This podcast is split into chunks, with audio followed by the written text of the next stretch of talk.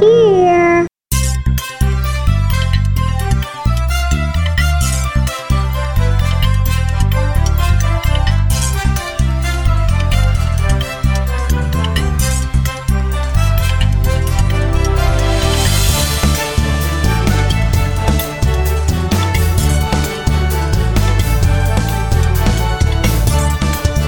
Welcome to the Tech Night Owl Live, the show for PC users who can Gene Steinberg. This week on the Tech Night Owl Live, we'll be featuring Adam Engst on the 24th anniversary of Tidbits and also Daniel Eran Dilger, cutting edge commentator. All this and more on the Tech Night Owl Live. We have Adam Engst of Tidbits and Take Control Books, and this week, Adam has celebrated an anniversary 24 years of Tidbits. We'll get into other subjects later, but this is fascinating because in any field, anything that lasts for 24 years is a miracle. How do you explain this? not paying attention. You just kind of keep doing the same same old thing, and you know, gee, time passes. It's really quite astonishing.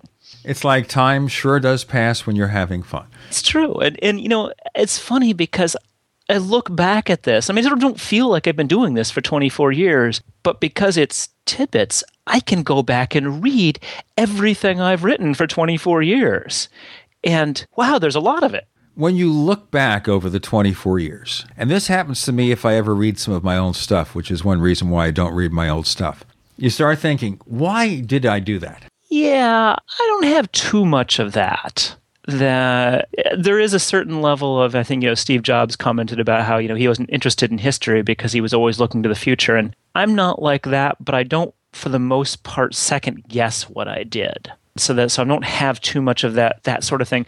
I occasionally will look back at like very early early stuff. I mean, keep in mind I was what 23 at that point. So, yeah, my writing wasn't really nearly as solid as it is now and I do wonder at some of the editorial decisions I made and, uh, about a few things, but you know, on the whole it was 23. I was 24, you know, I didn't really know this stuff at the time. Going back 24 years, how did Tidbits get underway? Well, it was almost accidental. So Tanya was working at the essentially the Cornell computer store and helping people buy Macs and actually Next machines at the time. She was a little distressed at the level to which her colleagues didn't really know what was going on in the industry.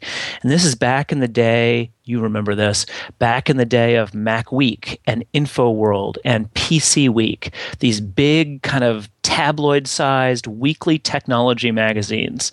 And they were all free because you would get them by lying about how much uh, purchasing power you had on a big entry form. Right. You had to basically justify the distribution of a copy to you, and you had to be a mover and a shaker in the industry, someone who influenced lots of purchases of computers, of other equipment, of software. And you know, we worked at Cornell, and even though when we first started getting them, we were students and didn't influence anything, we just put down numbers for Cornell. so everyone did this. I mean, that was one of their problems with their the whole model of sending out these massive weekly publications was that really everyone did lie about their qualifications. But nonetheless, you got these magazines. They were well done magazines with tons of news and lots and lots of reviews every issue. You know, nowadays, you know, you'll see a few reviews in a magazine, but they would have 15 or 20 in some issues. It was just nuts how many reviews they'd have. Tanya said, well, if you wanted to kind of summarize what was going on in the industry every week for her colleagues. And she thought she would do this in, in print. You know, she had PageMaker skills and wanted to do a little kind of a little internal newsletter. And I said, that sounds like a cool idea. I'll help you write it because I was being a consultant and doing all the same stuff at the same time. But my interests were always much more into electronic publishing. And so I said, you know, I'll, you know, I'll do this and I'll make a hypercard stack so we can distribute it in hypercard too. Tell and our listeners what, what was HyperCard, HyperCard because a lot of Mac users would look at you and say, "What?" Yeah. HyperCard was a program written by Bill Atkinson, who was one of the key guys in the invention of the Macintosh. He was one of Apple's most influential early engineers. And HyperCard was what he called a software erector set. The idea was you could build anything you wanted to with it. So you could make your own app in HyperCard. And it was called a stack because HyperCard had this this metaphor of a stack of cards, and each card could have information on it and could have buttons and fields and little programs running and all sorts of stuff like that. And people loved HyperCard. HyperCard uh, there were hundreds and thousands of HyperCard stacks that people wrote with all sorts of really interesting functionality in them because it was easy. It was also a language the programming language that was sort of behind it was called HyperTalk, and it was very English like. So you didn't have to be a programmer to write something in HyperCard. So, you know, I made up a HyperCard stack that would hold tidbits. You could read it, each article. Um, each article was a different card, and then the thing that was really cool about it was is when I sent out another issue the next week, you could click a button, and the two files would merge. So you'd get this, you'd build up this archive over time of every article that was ever in Tidbits. And keep in mind, this is before the web. This is 1990. So the entire concept of a self archiving publication was kind of a neat thought at the time. Okay, now this is very interesting here because the thing you were doing with HyperCard is you were clicking links. Yes. To go from one place to another. Yes. which became, of course, the beginning and end of the web. Absolutely. And the HyperCard, there is no question that HyperCard in some ways informed the creation of the web. There were fascinating, fascinating things done in HyperCard. People even wrote internet programs in HyperCard. So there were FTP programs that could retrieve files that were written in HyperCard. And people started to write things where HyperCard stacks could go out over the internet and get information and bring them back into the stack. So in some ways, a HyperCard could be an, seen as an early web browser. Yes, it was absolutely showing the way towards what we became came to know as the web. And in some ways, obviously, the web went backwards a whole lot because early HTML and early web web browsers and whatnot were very very simple. But if you look at what web apps can do today, they're not a lot different from the kinds of things that people were imagining in HyperCard before the web. Well, there you go. It shows you where Apple was at the very beginning. Okay, so you have this publication made in HyperCard. When did that change to become a more generic publication that was sent out by email? Well, it, it lasted 99 issues, so about two years. And what really was the problem was that HyperCard stacks were binary files. So you couldn't just send them around an email. You had to do two things back in the day. You had to compress them so they were smaller. That was used a program for that called Stuffit. And then you had to use another program to convert the the still binary compressed file into text. You had to encode it. And that was for that you used a program called BinHex. So when you received this in email or you downloaded it from a Usenet news group, another early way of distributing things, you had to debinhex and then unstuff the file before you could work with it. It was a royal pain. And so I started talking with this guy named Ian Feldman, who was Swedish, and he suggested that uh, that we publish tidbits in a straight text format, but a very special one that would be both human readable, so you could just look at it and read it with no trouble, but at the same time it would have what he called implicit markup.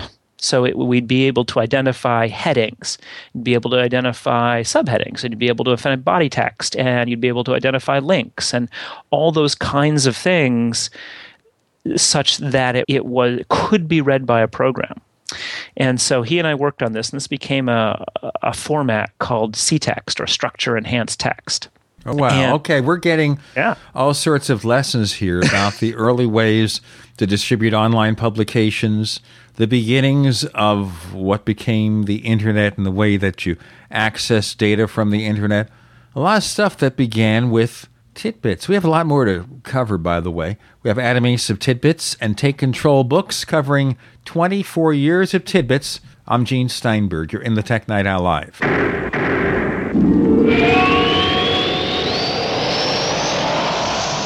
Do you need a website? Well, you can get a great deal on hosting services with Namecheap's legendary coupon code. They're offering substantial hosting discounts on shared hosting, business hosting, VPS hosting, reseller hosting, and even dedicated servers. Namecheap is preferred by millions. It's backed by a money back guarantee. Use the coupon code LEGENDARY to cash in on the special deal at namecheap.com. Namecheap.com. First came Attack of the Rockoids, and it was a critically acclaimed success. And now there's The Coming of the Protectors. A former military intelligence man is contacted by a space woman in a dream, a dream that turns out to be a nightmare because evil forces on her distant planet are planning to conquer the Earth. This is gripping science fiction of the classic kind.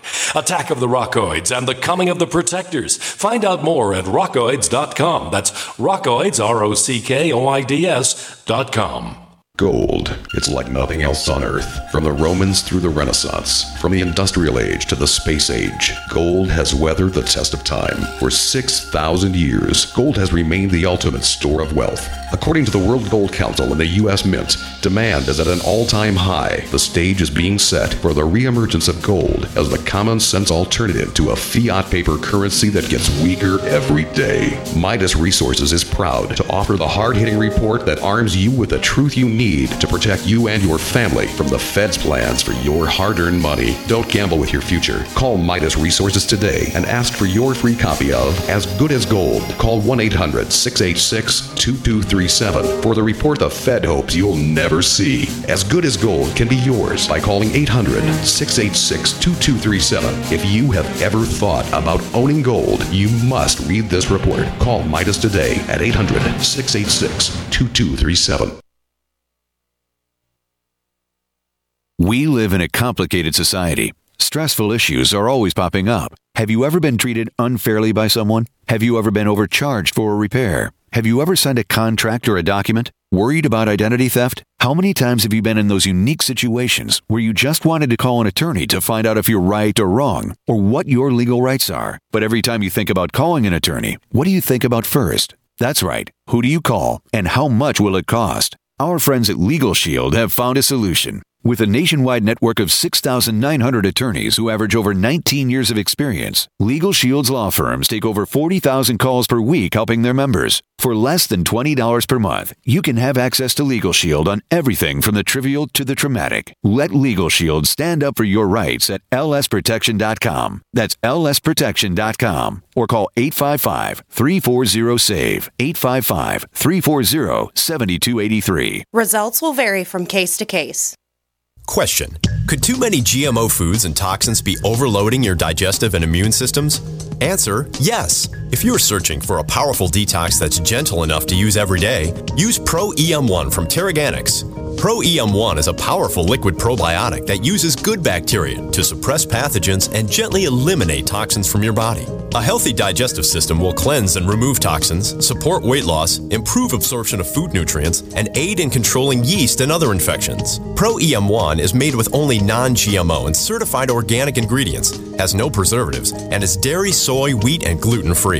Pro EM1 is the key to your digestive health. Order Pro EM1 Daily Probiotic Cleanse at TeraGanix.com, spelled T E R A G A N I X.com, or call toll free 866 369 3678. That's 866 369 3678. Also available through Amazon Prime. Pro EM1 from TeraGanix. Life's getting better.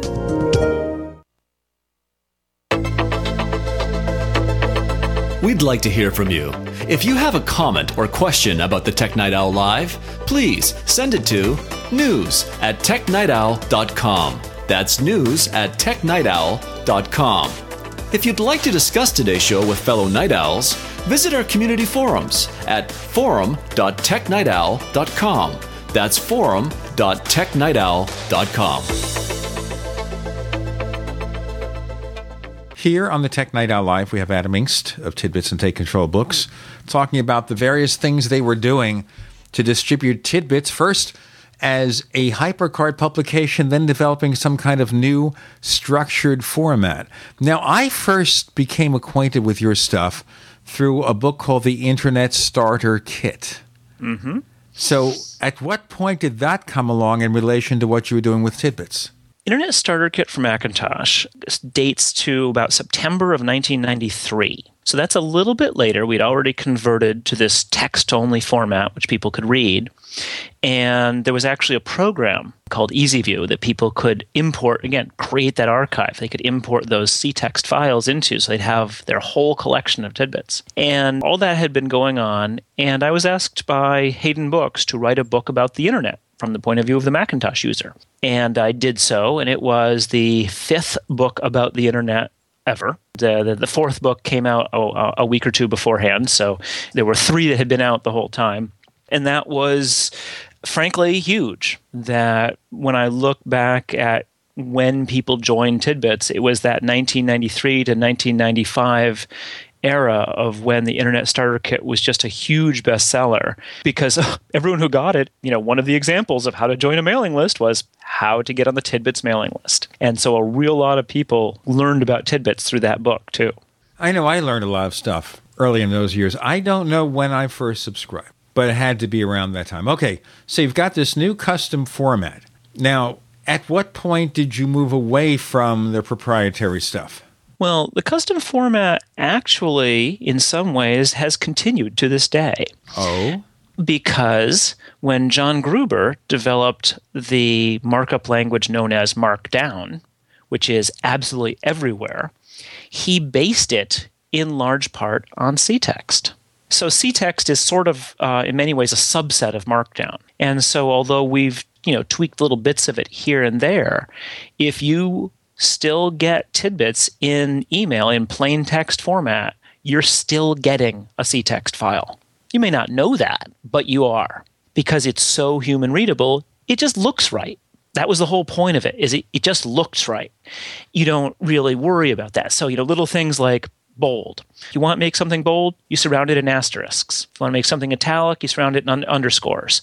That was standard practice on the internet you know, until in the very early days. And so when we did it and then Markdown picked it up from us, it, it was the sort of thing that it, it made sense to people who'd been on the internet for all this time. So that was kind of cool. It was 1996 or so before we made the next big jump, which was to the web. So we were not super early on the web because in the early days of the web, you needed to be a real company or a university or something. You couldn't just sort of set up a web server. And we were actually hosted by a guy at Dartmouth College who set up a, a web server for us and started hosting tidbits. And this is a guy, his name is Andy Affleck. He is still around and still working with us today. He's in fact working on an update to his Take Control of Podcasting book. So, you I know. mean, you meet people. you keep them forever. you can't get rid of them. It's true some of the people in the very early days have, you know, I don't really talk to them much anymore. Um, every now and then they pop up, but there have there have been people who have done wonderful things for tidbits over the years early on, a guy named Mark Williamson at Rice University let us use Rice's listserv software, which is a big, powerful mailing list software. And he actually did that after another guy at Simon Fraser University had set up a homebrew mailing list without telling the IT people at the university. And after they had you know a few thousand people on the list, uh, the IT department just totally threw a fit at him. He's like, "What are you doing?" I mean, this is back in the day when you know running a mailing list was a big deal, even for a university. So then, as a Rice University was kind enough to host us until again about 1996, 1997, somewhere in there, when we were able to use mailing list software running on a Macintosh called ListStar, written by Star Nine another company which is long gone. Uh, and it wasn't too much after that that again we also Star9 also had a, a, a web server called uh, WebStar, and we were able to run our own mailing list and our own website use on a Macintosh uh, using their software. So that was pretty neat. It was sort of nice to be able to take it over ourselves and have real full control over it, much as we'd liked being able to have our have friends help us all along. So basically, if we look at the history of this publication, it very much follows the development of getting online, communicating with people with digital rather than print publications. And in fact, one of the things that we haven't discussed, but was a really big deal back in those days, is online services. So we all think about the internet now. We don't even think about groups like CompuServe and Apple Link and you know they've all gone away. I mean the closest you get to one of those big online services that is still around is AOL, America Online. It's that, by the way, it's strange to think about that. Yeah. That AOL is still here. We think mostly of a web portal. It's a news site with lots of information, but at the core there is still the online service and still a small number of people who depend on AOL. Isn't that and, strange? And I'm going to save a few people who are listening to this some money.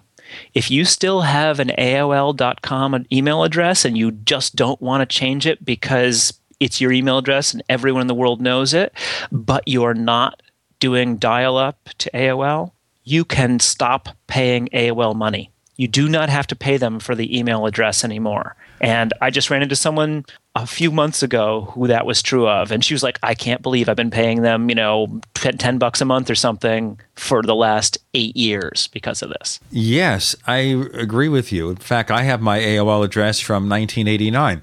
And I won't say what it is, except it's one of those that has somebody's name without the numbers. yeah. Okay. Yeah. So I stopped paying for AOL early in the 90s, and not because of that, but because AOL asked me to become a forum member. But in those days, you needed a custom service to get you online, and each of those services had their own sets of features. It wasn't like an ISP today where you get a connection, do what you want. Yep. There, you had to get a carefully controlled set of features. They weren't, in a sense, generic that anybody who went online would get the same thing. So CompuServe had this set of features, and AOL, and AOL eventually bought CompuServe. And there were a whole lot of them. There was Delphi, there was Bix, there was Genie, there was Apple Link, there was eWorld, and there was NiftyServe in Japan. And so all of these were kind of little walled gardens. And we had to upload tidbits to each one independently and you know some uh, you know at first usually someone would do it for me. And then eventually you know they would get tired of it. But tidbits was seen as a valuable thing. And so the you know the the people in charge would give me a free account. And so i had this extremely complicated i think it was QuicKeys at the time macro that would actually distribute tidbits automatically to like five different online services which keep in mind you had to dial up independently via your modem that's right. Each one had to be connected to separately. We've got Adam Engst of Tidbits and Take Control books. More to come on the Tech Night Owl Live.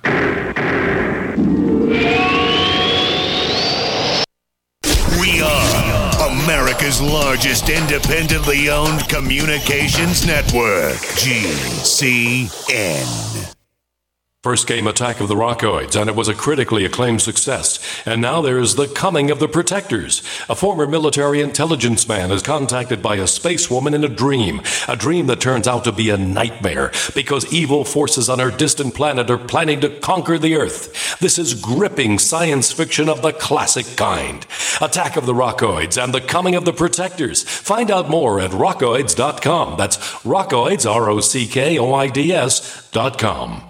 So here's what happened. I was placing an order online. The site went down. It took hours before it returned, but I'd already placed the order with another company. If your site goes down, you could lose business. And if you have a business or personal site, you'll want to know it's easy to run and it will stay online. At iWeb, your site is hosted on one of the most reliable networks in the world. Talk to a sales rep at iWeb.com. Use the promo code TechNightOwl for a special discount.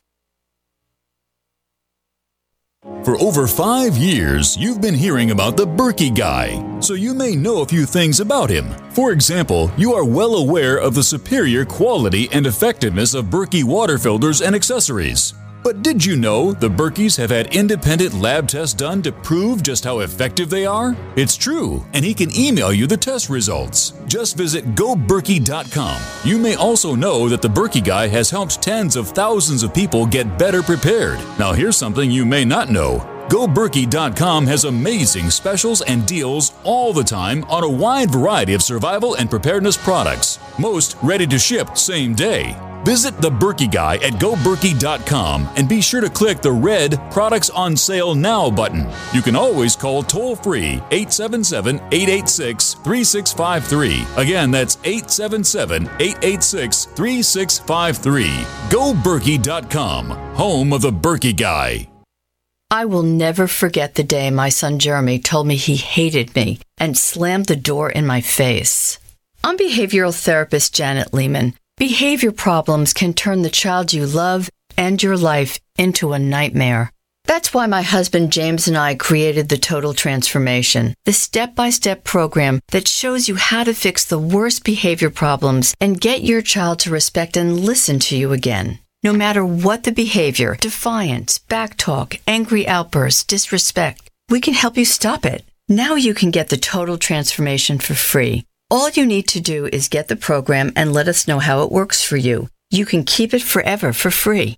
Limited number of free programs available. Call now 1 888 912 1595. 1 888 912 1595. That's 1 888 912 1595. 1 888 912 1595.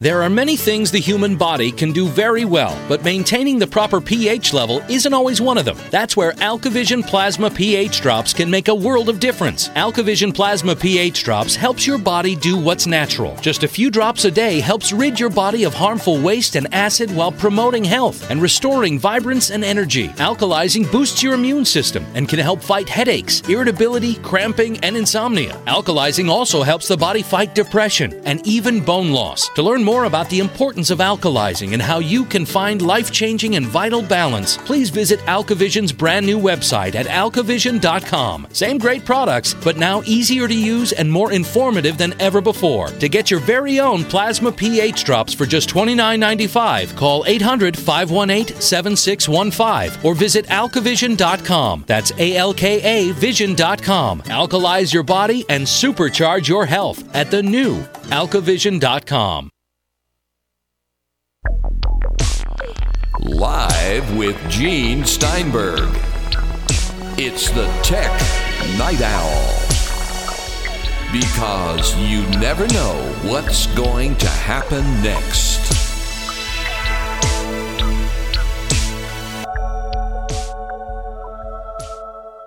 So just saying 24 years of tidbits, you think, oh, okay.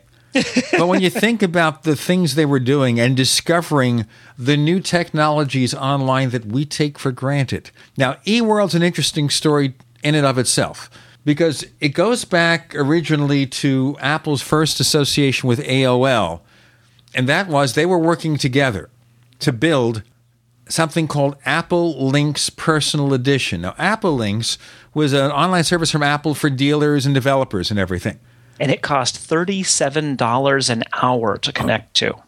Right. And AOL was going to make a deal with Apple. It fell through. So AOL or America Online came out separately by themselves for $4 an hour. And Apple still wanted to have their own online service. And they they actually ended up basing this on the AOL backend, is my understanding, but it was completely different on the front end. They That's did right. got new graphics. It was actually very pretty, uh, and they called it eWorld. And it the problem with eWorld was that it was a new online service just as the internet was taking off, and it didn't stand a chance the, the writing was on the wall. The I only only once worked for Apple, and that was for about a week when they asked me to write a white paper for them on what the Apple Internet strategy was.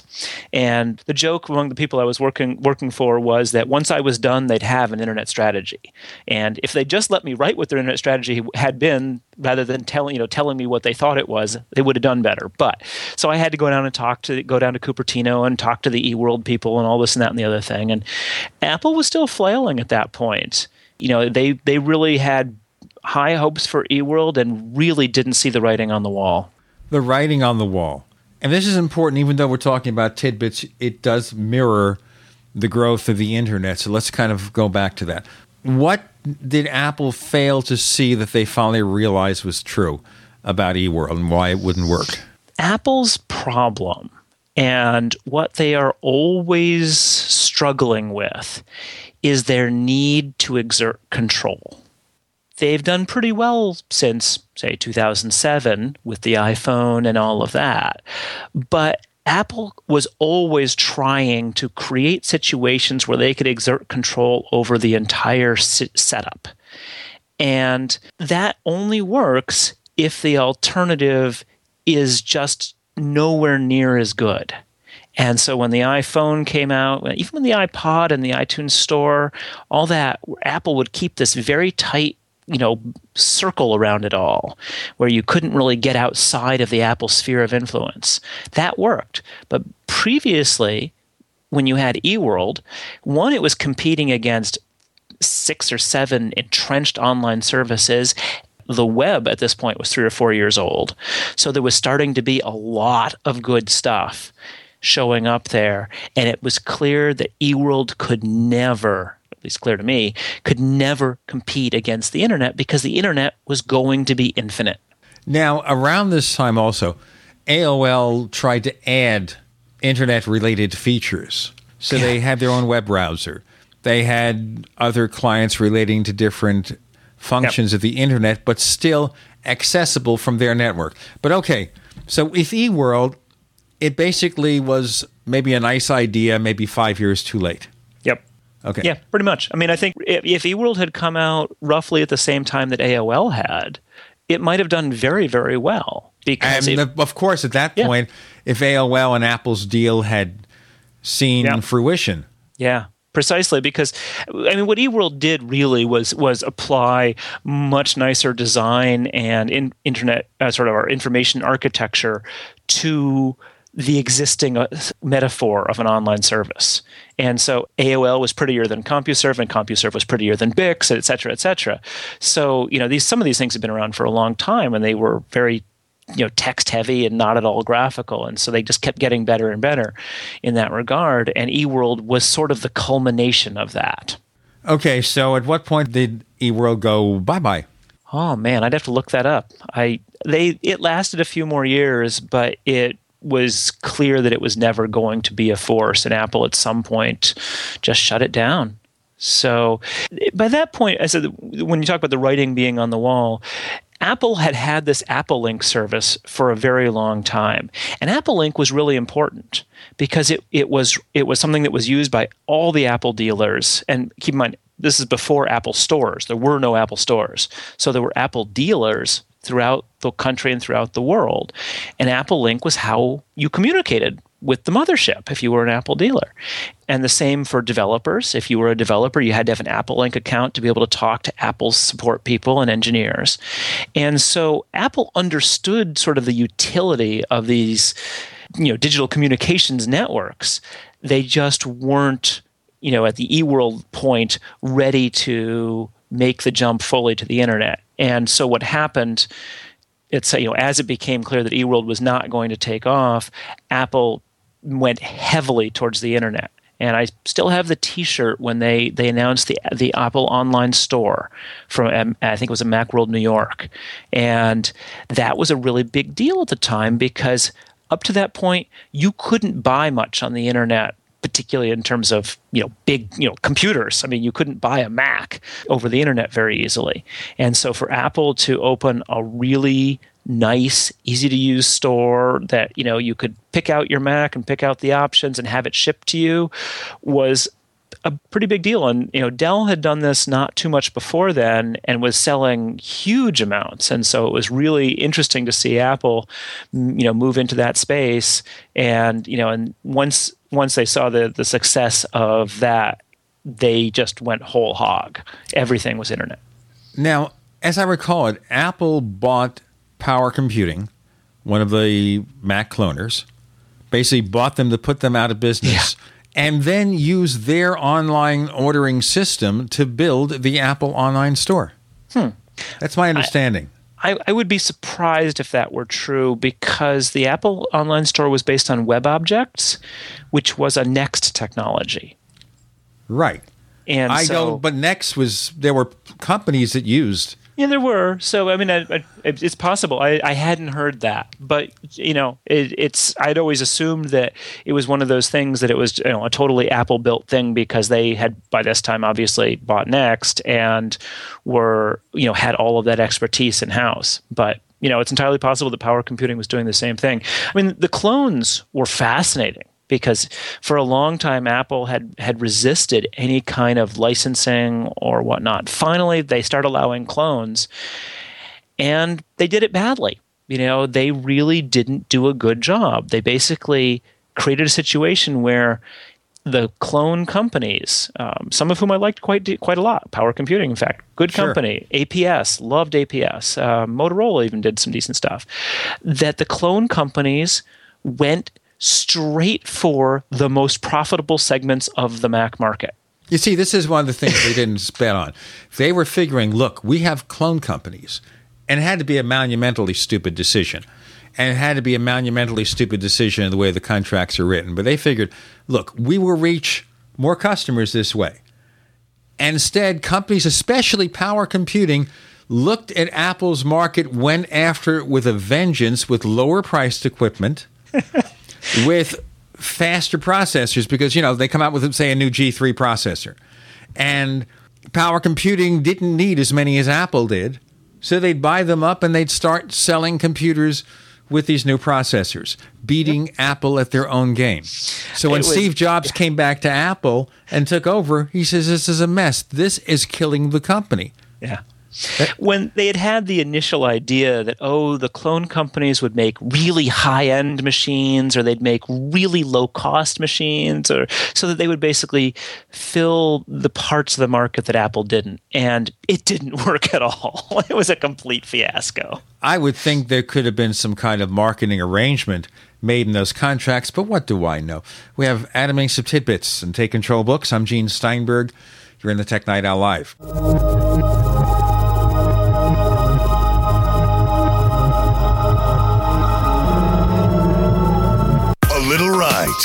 Left, but always independent minded. The Genesis Communications Network, GCN.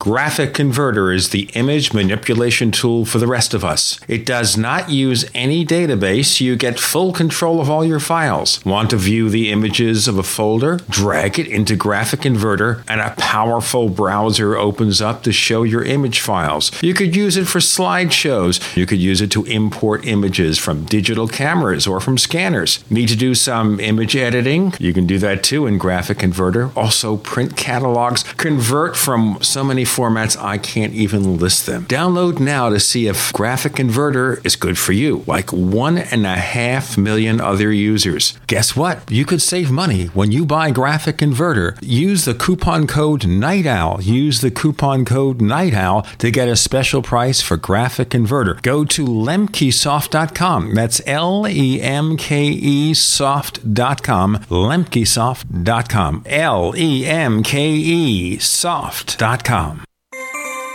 This alert just came in. This special announcement is for business owners and leaders of organizations who've been waiting for the right time to build.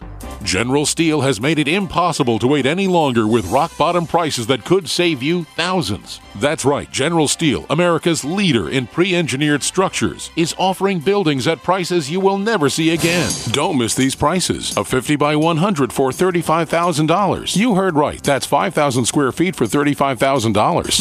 Manufacturers, if you need a larger building, try a 100 by 100 commercial building for 129,000. You can't afford to rent with these prices. Imagine a 70 by 100 foot church building for under $69,000. With the economy improving and interest rates still at historic lows, you can't afford to wait. So call 866 91 Steel. Lock in your price now. Call 866 91 Steel. That's 866 917 8335. Great news, pure water lovers. BigBerkeyWaterFilters.com has a special discount offer for all GCN listeners. You can't do better than a Big Berkey for economy. For only 1.7 cents a gallon, a single set of filters can last for 5 to 10 years. There's none better than a Big Berkey for emergency preparedness as a backup water source. And you just can't beat a Big Berkey to remove dangerous chlorine, all types of fluoride, pathogenic bacteria, cysts, parasites, and unhealthy byproducts from municipal water. Berkey water filter systems are even powerful enough to purify stagnant pond water. For the gold standard in water filters, get a Big Berkey at BigBerkeyWaterFilters.com. And all GCN listeners get 5% off all ceramic filter systems. For details, call 1 877 99 Berkey. That's 877 99 B E R K E Y. Big Berkey Water Filters for the love of clean water. Hi, Dr. Hurley here to give you information you may not want to hear. Approximately 70,000 chemicals are currently used and released into the environment in the United States each year, and 30 million kilograms of these toxic chemicals are known to cause cancer. And now the good news. Youngevity's five-day cleansing program can drastically reduce the toxins in your body. For more information about the five-day cleanse, visit drhurley.net or call 855-315-8326. That's 855-315-8326. Hi, Dr. Lorraine Hurley here. Would you wait till you're dying of thirst before digging a well? Well, why wait until you're sick before getting the nutrients you need? Youngevity's Healthy Start Pack has all the essential nutrients your body needs. The 60 minerals, 16 vitamins, 12 amino acids, and 2 fatty acids just aren't available in most people's diets. Your body needs these nutrients, and the Healthy Pack 2.0 has them all covered. Get your Healthy Body Pack by calling 855-315-8326. That's 855-315-8326, or visit drhurley.net today.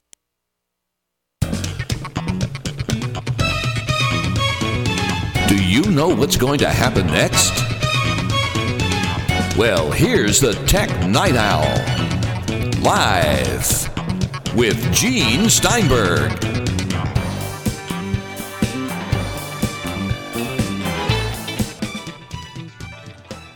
Now, when you focus on the history of tidbits, you're looking not just on an online publication that started out as a hypercard stack. You're looking at the history of the internet. You're looking at the history of Apple because it all follows. Now, from early on, Tidbits had its emphasis on Apple Incorporated in terms of the content. Yes. Although it's kind of interesting because I think earlier on, in fact, we had a somewhat broader view because Apple was at the time, you know, sort of more in competition with Microsoft. And the companies that made the big software, you know, WordPerfect, even even things like Lotus 123, you know, there was a version of that, that these products would come out for the Mac. And so we had to pay attention to some of what was going on at these other companies in a big way. So, in the very first issue of Tidbits, for instance, Lotus and Novell were merging. And that was a big deal, even though neither of them were really related to Apple. Lotus did 123, the first one of the biggest spreadsheets of all time, and Novell was a networking company. You know, so we we've always had a little bit of a view on the larger industry. And we've also always had, you know, some an interest in the internet as its own thing. So although yeah, we're Apple focused, we will often step away from that focus if we think the reason is interesting enough. All right, let's look at how that's changed. Today, is it still mostly Apple plus companies that have related products?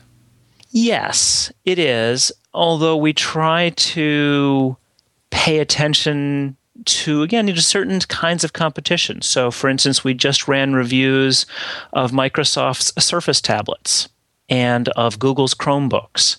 And it's not so much that, oh, they interact with the Mac, because they don't. It's that they're some of the alternative visions. So Apple's vision is MacBooks and iPads and iPhones. Uh, but Google and Microsoft have different visions. And they're not necessarily right or wrong. It's just a different way of looking at the world.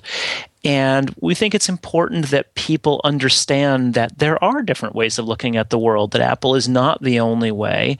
Because Apple, for all the things they do right, they do many things wrong as well. And, or, and even not right or wrong, there are simply other good ideas out there. And we want to make sure that there's some sense of uh, acknowledging of that. Now, in the stories you've written over the years, you and your staff at Tidbits over 24 years, what do you think are some of the top, the highlights, the things maybe you really broke the news on this story? Boy, it's an interesting question. I I would have to go back and and and look because for the most part, we are not. Well, let me say this two ways. When we first started, one of the points of tidbits was that we could be faster than the weeklies because these these Mac weeks and PC weeks and InfoWorlds they had to print and mail. So we had, you know, three or four days of, of extra time on any news event that happened. And so we were the fastest back then. But as soon as the internet became the primary distribution mechanism for a whole lot of news and publication, news companies and publications of various sorts, we stopped being able to compete on speed. The reason for that was largely that Tidbits has always remained small. We've never had a big staff. It's always been somewhere between one and four or five people who are doing most of the most of the writing at all times.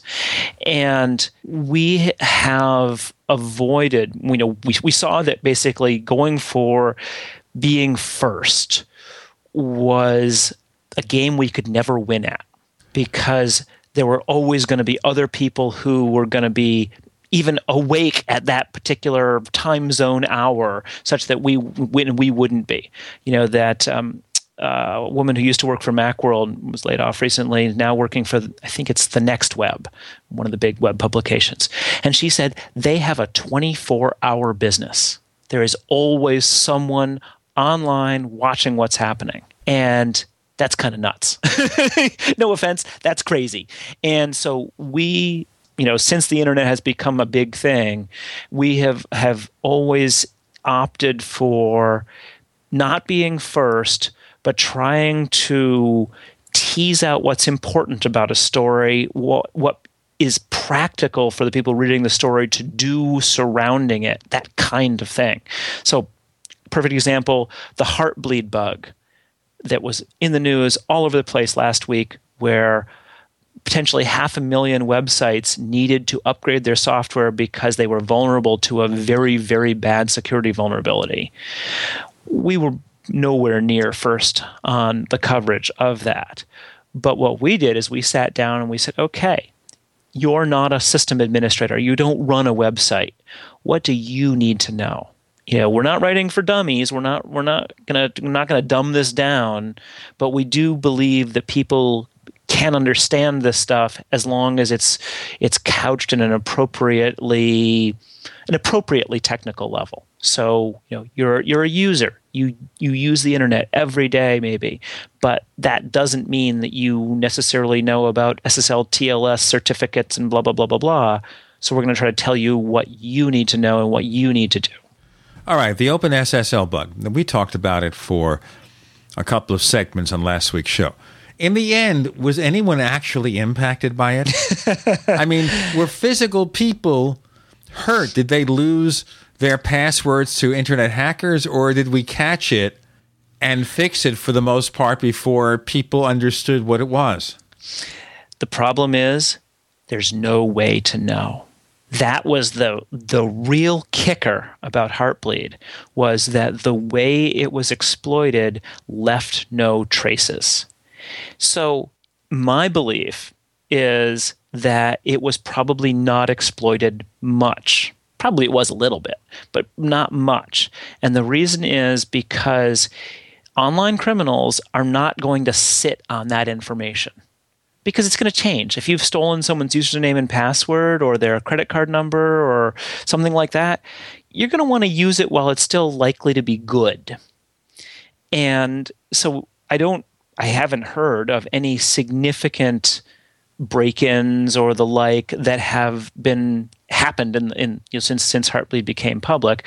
I have heard from a lot of companies who have said we were vulnerable, but we fixed it, and we have no indication that anything's gone wrong. So you should change your password. But you know they don't know that anything's wrong. And the on the flip side, however, if you want to think about, say, the NSA or GCHQ or other governmental intelligence agencies throughout the world, they, on the other hand, are playing the long game. So if they had had access to that information, they'd be happy to just hoover it up and sit on it. Not tell you exactly what's going on. Hmm. Precisely. So w- that's what we don't know. Um, we don't know. You know, there's there's con- there are conflicting reports as to whether the NSA knew about this before anyone else. Um, some sources say yes. The White House denies it. Of course, you know, like they're going to confirm. You know, duh, they're not going to say that. So who knows? And and even if the NSA didn't, maybe China did, maybe Russia did. You know, there are a lot of very, very smart people out there constantly looking for these kinds of vulnerabilities. And if it was a government that found it, they would be exploiting it to gather intelligence information in bulk. And they would not be telling you about this. And they would not tell anyone ever. so you can kind of assume that probably it was, but you don't know. Now, just to clarify things for listeners who might wonder, the SSL bug that impacted iOS and OS 10, that was a different problem, strictly an Apple problem. That was a different problem, and that we believe was simply, I mean, almost a typo. That it was an extra line in the code that caused one appropriate check of security stuff to fail silently. And once it was once it was identified, Apple fixed it, problem solved. But this, the Heartbleed thing, because it was in a piece of open source software that was used by hundreds of thousands of websites, was very, very widespread. Well, I know I got assurances from the people who handle our web servers that we were not impacted. But I did check. We're going to check oh, this out. We have Adam Engst of Tidbits and Take Control Books. We're talking about the history of tidbits and following the history of the internet. More to come on the Tech Night Owl Live.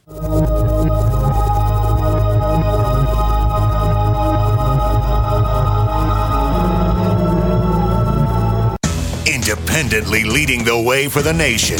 Compelling talk for every political persuasion. We are GCN. If you own a business, you need customers, right? Well, your potential customers are listening to this radio program right now, and I can help you reach them. Hi, I'm Matt Brower, a national marketing executive at the radio network responsible for this program. I can help you customize a national radio campaign that fits your budget, large or small, while targeting your specific audience. Contact me to learn how radio advertising can make your business more profitable. M-B-R-O-W-E-R at gcnlive.com. That's mbrower at gcnlive.com. Hi, this is Ted Anderson. Have you ever wondered why banks, stockbrokers, investment advisors won't talk about gold IRAs? They've been available since 1986, yet the financial industry won't recognize the value of gold for your retirement. Gold has outperformed paper investments, yet no word about IRAs. If you would like to have gold for your retirement, call 800 686 2237. Don't get left behind by rising inflation and low returns. Call 800 686 2237. Secure your future and call 1 800 686 2237. It's hard to imagine when things are going reasonably well just how quickly things can change. But what would it take? Economic collapse? Massive crop failure? Chemical or biological attack? So many situations could find you in the grocery looking to pick up food for your family only to find that the shelves are empty. There's nothing. Don't let that happen. Act today to make sure that if it ever comes to that, you and your family will be provided for. Visit freezedryguy.com to look at the wide variety of survival foods available. Freeze dried foods from the Freeze Dry Guy store longer, rehydrate faster, are nutritionally superior to, and taste better than any other long term storage food available. Visit freezedryguy.com or call toll free 866 404 3663. FreezeDryGuy.com Welcome back to the Tech Night Owl Live, where you never know what's going to happen next. And now, here's Gene Steinberg.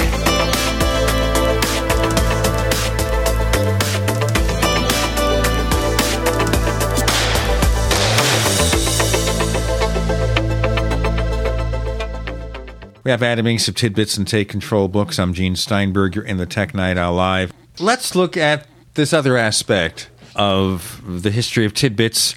You were one of the early publishers of electronic books. Yes. How did you get into that game? Well, publishing is one of those fields where there are a lot of different segments. So, book publishers, for the most part, don't interact with magazine publishers. And even after the internet became a big deal, internet publishing was yet another way of doing it. However, we had the good fortune through our connections with Mac User and Mac World and Mac Week at the magazine level, and then at the book level, writing Internet Starter Kit for Macintosh and many other books.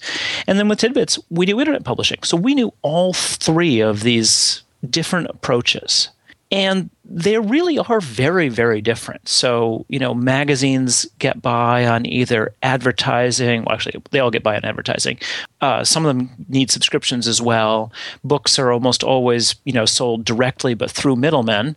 And then internet stuff tends to be free, but also be sold directly or to, to go directly to the customer. There's no middleman. And so back in 2003, Tonya was uh, kind of coming back into the workforce mode after our son was turned three or so, three or four, and she were we were just kept talking about like what to do next. And we were kind of frustrated with some of the things that were going on. You know, we didn't we weren't seeing tidbits as scaling to a further business model because there's just sort of only so many advertisers you can get in a small weekly newsletter, and we didn't really have anything we could sell. And we thought maybe it'd be interesting to do books, not big long books because this is back in the day when you'd have these thousand page tomes but short focused books.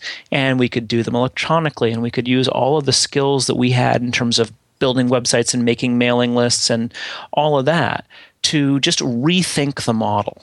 The other side of it also that we knew about from again having been in this world was we knew how authors were treated which is frankly not that well well, I was one of those authors, so I know about that. Yeah, and you know, it's such a big thing to be able to write a book that people agree to these deals that are just terrible. And it's fine if you have a day job, then you're not going to quit your day job and you get a book out the other end and you're really happy with it. And even if it doesn't earn a ton of money, that's fine. But if you want to be a full time author, that's really hard. Let me tell you something about that. It's very interesting about these publishers. I wrote books of some of the major publishers, probably some of the people that you dealt with. And in each case, they would give you an advance, a payment against royalties, and you would usually get it in segments. As you completed some of the manuscript, you get payment, say, 30 days later. But at the end of the day, they had down to a science. they knew how many books would sell, and they knew that the royalty they gave you was close to that, so you very seldom earned out. Earning out means, of course, that the royalties due you are higher than your advance, you actually begin to make money. Yes, and that was. I think one of the real problems that people would, would, would get is that you sort of get this what seemed like a big deal. Oh, I'm going to get ten thousand dollar advance, and it seems like a lot of money, but when it takes you six months to write a book or more, and obviously back in the day you had a little bit more time because software didn't rev quite as quickly. But if it takes you six months to write a book and it's parceled out, suddenly when you start looking at it, you think, well, geez, you know, if I was going to be living on this, it would be nowhere near minimum wage. And, and you're right that, that the publishers really do have a pretty good idea of how many books they can sell. And even something that people often didn't realize was the publishers will print X thousand copies and they'll send them out to bookstores. But if they don't sell, you know what the bookstores do? They send them back. They've already bought them and they send the books back so they get credit, they get refunded for them. But then the author has to then eat that money in the returns. The returns actually come off the next thing. So it just it was one of those deals where if you had a bestseller, you could do pretty well. And, you know, for me, Internet Starter Kit for Macintosh was a huge bestseller. No book I ever wrote after that, you know, did a tenth as well. So, what we were trying to do when we sat down and started looking at how we were going to rethink this model is we said, look, this is crazy. Authors at best get 20%. And that's if they do you know a vast amount more of the work that the publisher normally does. Mostly authors get 10%. And that's 10% of what the bookstores pay, so which is half the cover price. So, so therefore you're getting 5%. Well, yeah, that's one way to look at it. So but say a $30 book and the bookstore buys it for $15, the author gets 10%, that's a buck 50. So you're getting a buck 50 for each book. Now, we come along and we say this is nuts. You know the author is clearly the most important person here after the publisher because we're the publisher so we've got to be we've got to be up there too. Um, and so you know the book doesn't exist without the author. What do you say we just split it down the middle? And we decided we're not going to even do advances. That if we don't do advances, then it's a complete situation where we're sharing the risk and we're sharing the rewards. So authors for the most part have really really liked that and give you an idea if we sell one of our books for uh, $15 after transaction fees because we, we all share those you know there's sort of no way around those then the author earns about almost $7 a book so $1.50 versus $7 and the book costs half as much. It's kind of crazy, but the numbers really work. And we don't sell as many copies because we're selling directly to our customers rather than through a bunch of resellers. We do the resellers too, but one of the myths is that if you get a book in Amazon that it will become a bestseller. Amazon carries every book, so you know, most clearly they can't all be bestsellers. And so, you know, we may sell only you know, a couple thousand uh, copies of a book, but that's not that much less than most of the print publishers. And authors are earning a good amount more money. So everyone, well, at least in our model, everyone's happy. no, this is an interesting way to do it. Of course, part of the reason that you can get away with that marketing scheme is because there are no printing and publishing expenses Precisely. involved. It's just electronic. This is not to say that you don't actually have hard copy versions available. Well, we actually don't much anymore. Okay, you did that, for a while. We for for a while we had a print on demand service. So if you wanted a printed copy, you could, but they went out of business, and it was we, just not that many people used it. So our books are really designed to be read on a Mac, on an iPad, on an iPhone, and people do that. People are happy with that. So you know the no, the number of people who want print books in, in this world is relatively small. Now there is one other really key factor, which is the only reason Take Control worked is because we had the Tidbits audience.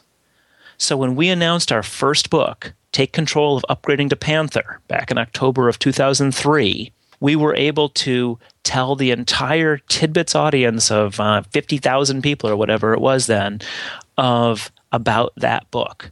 And that was absolutely key because if you write a book and you can't tell anyone about it, it's not going to sell.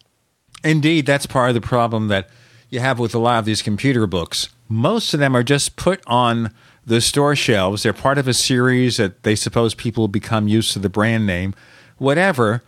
If you're not one of those top two or three authors, and I got close before I gave it up, they will spend yep. absolutely nothing to promote you. But that's true with any book, yep. really. And that's how the publishing industry works. I have friends who write books about the paranormal, about UFOs and things like that.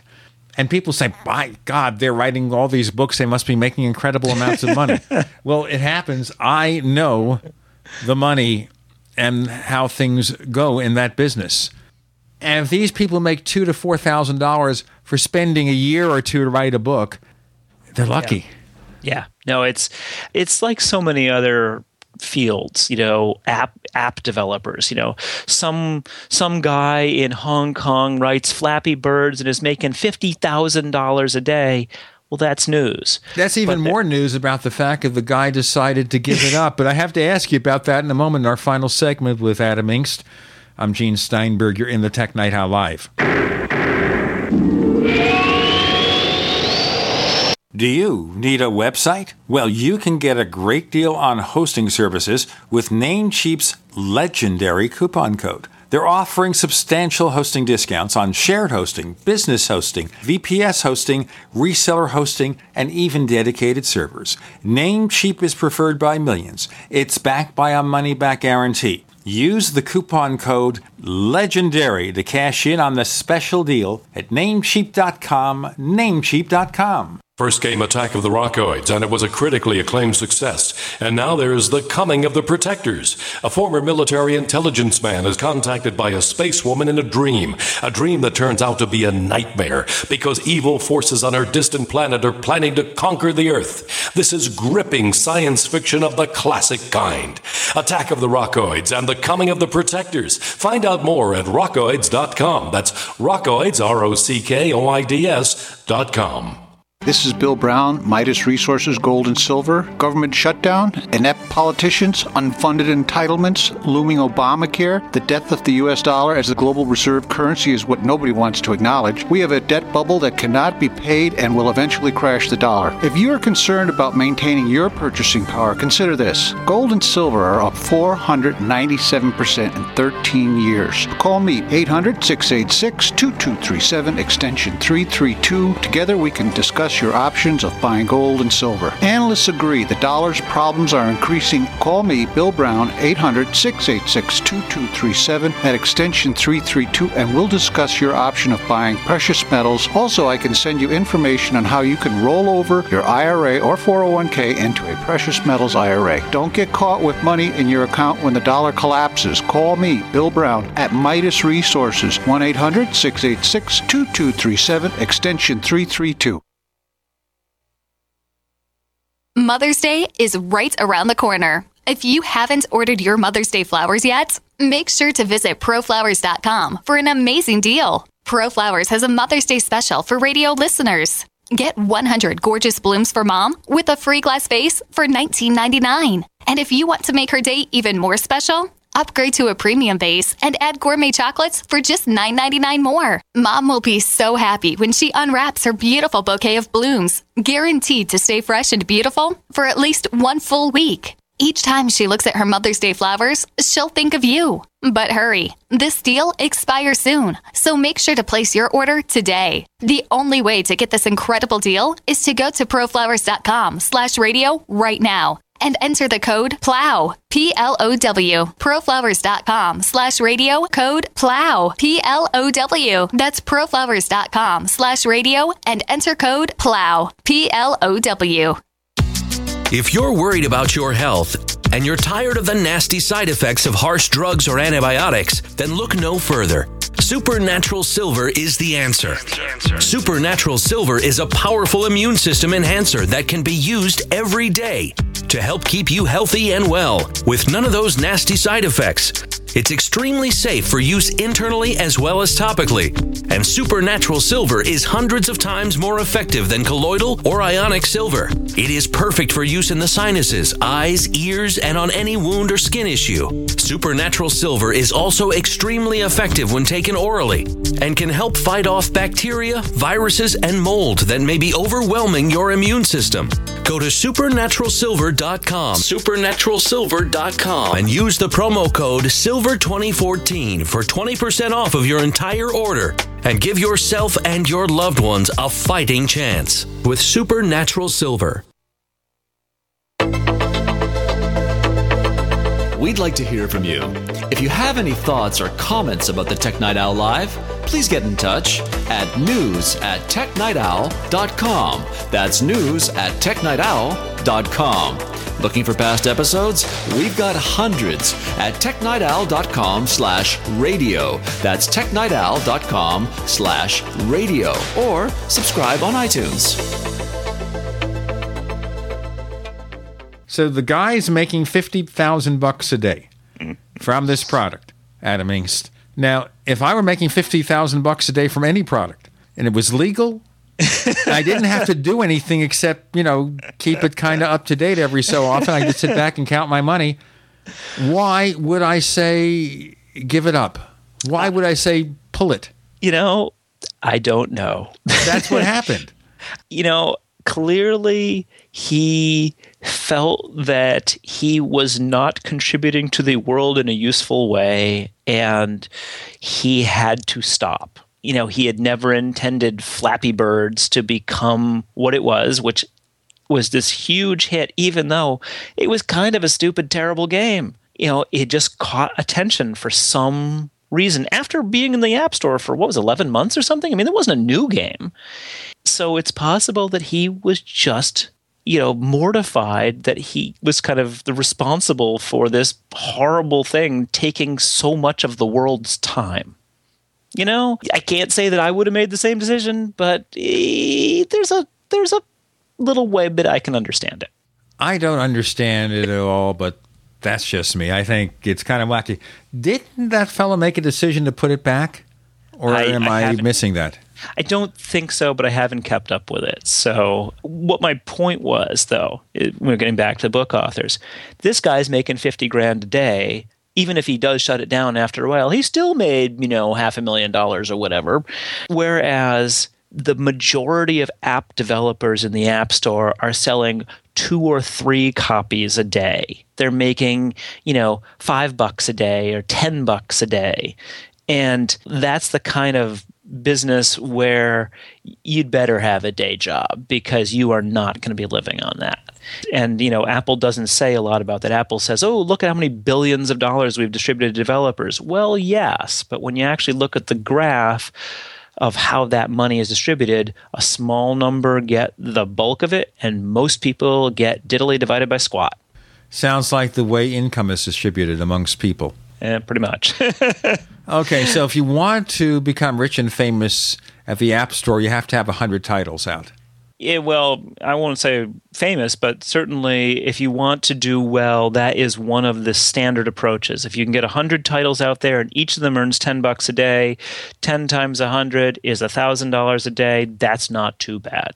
It's a decent income. It's not spectacular. It's what they call upper middle, but it's okay. I can live with it. Let's And get back 100 though. Let's get back to the way the books are going. Okay, so you made it possible for authors who worked at the computer book factories to actually make a living from plying that trade. Okay, have you influenced other publishers? I think we have, although I don't know I don't know how much of what they have done was because we did it or because like so many other things in the world it was time for that to happen. So Peachpit, O'Reilly, those are sort of our I won't say closest competitors because we're friends with them and partners with them in various times and places too. But you know they publish the same kinds of things we do, and they have gotten much more into ebooks. They do some of the same kinds of things we do with updates and different formats and all of that. But I will say that I do think that they do not they still don't take it as far as we do because we're ebook first and ebook only. So everything we do is predicated on making the best possible ebook, whereas the bulk of their money is still coming from print books. And they have to they always have to keep that in mind even as they do new things. And they do lots of great new things related to ebooks some of which I'm I'm a little jealous of. I mean sorry O'Reilly has this cool thing with books ebooks you buy from them you can get in your Dropbox. And yeah at some point I'd like to do that for our stuff. That's kind of neat but the you know on the whole I think we still have some some interesting things to show off because we focus so hard on the electronic aspects of it But you've done something here that reflects the future, just like you did with Tidbits, where you looked at the future of computing, whether you realize it or not. yeah. You know, it's mostly you wanted to bring out this publication, you looked at the best ways to do it, but you basically got in on the internet ride early on. Yes. And now with ebooks, you've kind of done the same thing because obviously ebooks are very big now. Maybe they don't market it the way you do, not as personal as you are, where basically the publisher and the author are sharing income, which is to a way that is very unique. I know of one print publisher who does that. Who I talked to him about a book, and he said, "You know what? We're not going to give you an advance, but you keep half, we keep half. How's that?" And I said, "Oh, Okay, maybe he knows you. I don't know, but it is interesting. And I think, you know, when I look at some of the publishing contracts, and I just talked to someone yesterday, in fact, who was writing, going to write a book for a, a well known publisher who shall remain nameless, and he was being offered a $4,000 advance and a, and a 10% royalty. And I thought, wow, nothing's changed you know and if we were giving people 10% royalties we'd be swimming in it. Let me tell you now that if we were keeping that extra 40% but at the same time i don't think you can get the good authors that way because you, we want people like joe Kissell who just joe is so good. I feel like when i'm editing one of joe's books i have to make some comments and changes as i go so that it's clear that i did something because he writes so cleanly and so well and it's so well thought out. Those are the people that we really, really love to work with. You know, if you're not paying very well, you're going to get the people who it's their first book and they're frankly just not that good yet. But even when you're an experienced author, you're getting those low prices. Precisely. Really. And the $4,000, 10% royalties, I thought, that's the first book I wrote back in what, 1993, 1994, mm-hmm. 20 years ago. I wrote a book, and that was what I got. And I thought, hey, that's not bad. You know, it was something I really churned out pretty fast. It was a book called Using AOL, believe it or not. Okay. And it did, by the way, earn out, and I made modest royalties from it. So I can't complain. But the point being, you'd think after 20 years, they deserve a raise. Well, and that's actually one of the problems with the publishing industry, and we've seen this in both print, or sorry, book publishing and magazine publishing.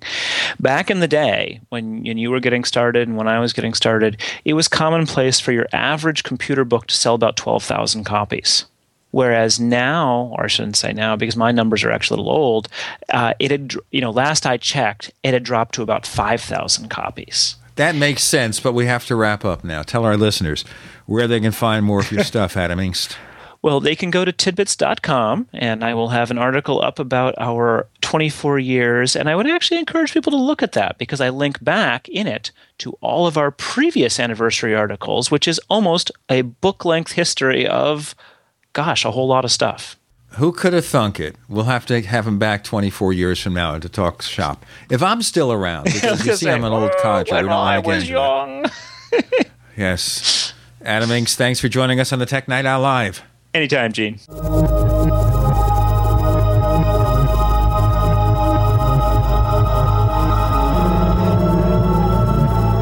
Minds think alike. The network for the independent minded. The Genesis Communications Network. GCN. Neighbors, are you tired of dealing with a slow web hosting provider? Well, check out A2 Hosting and their screaming fast Swift server platform.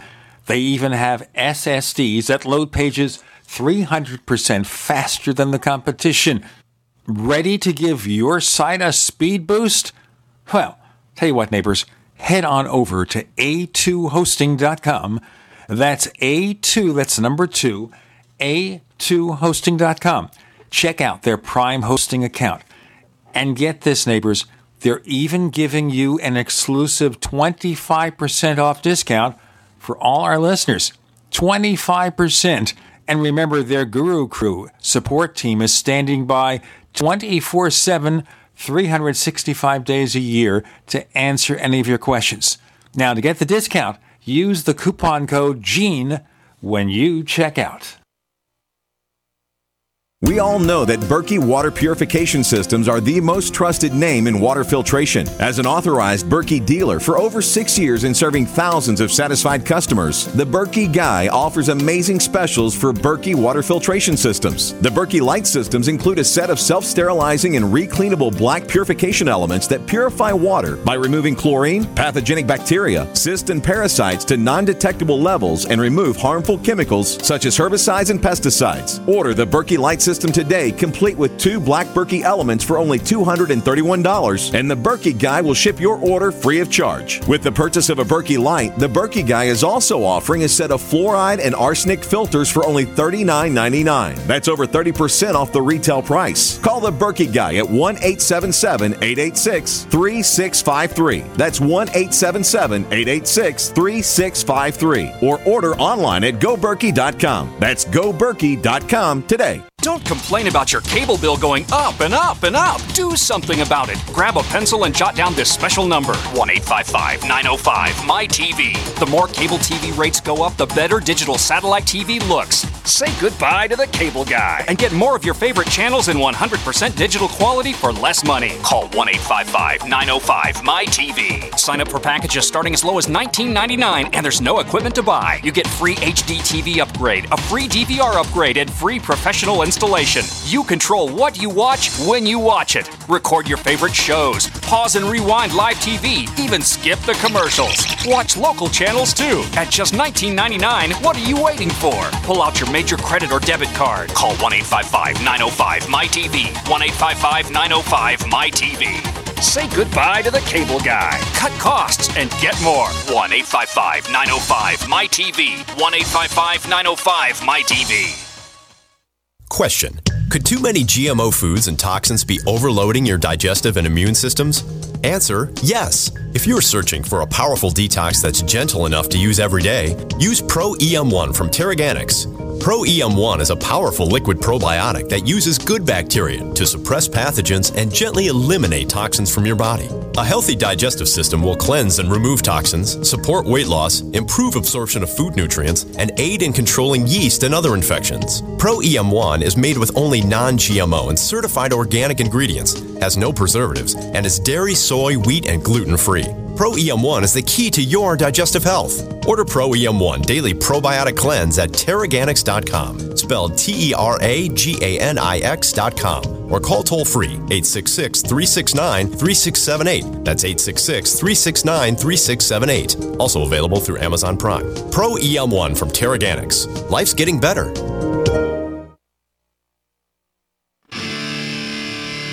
What's going to happen next?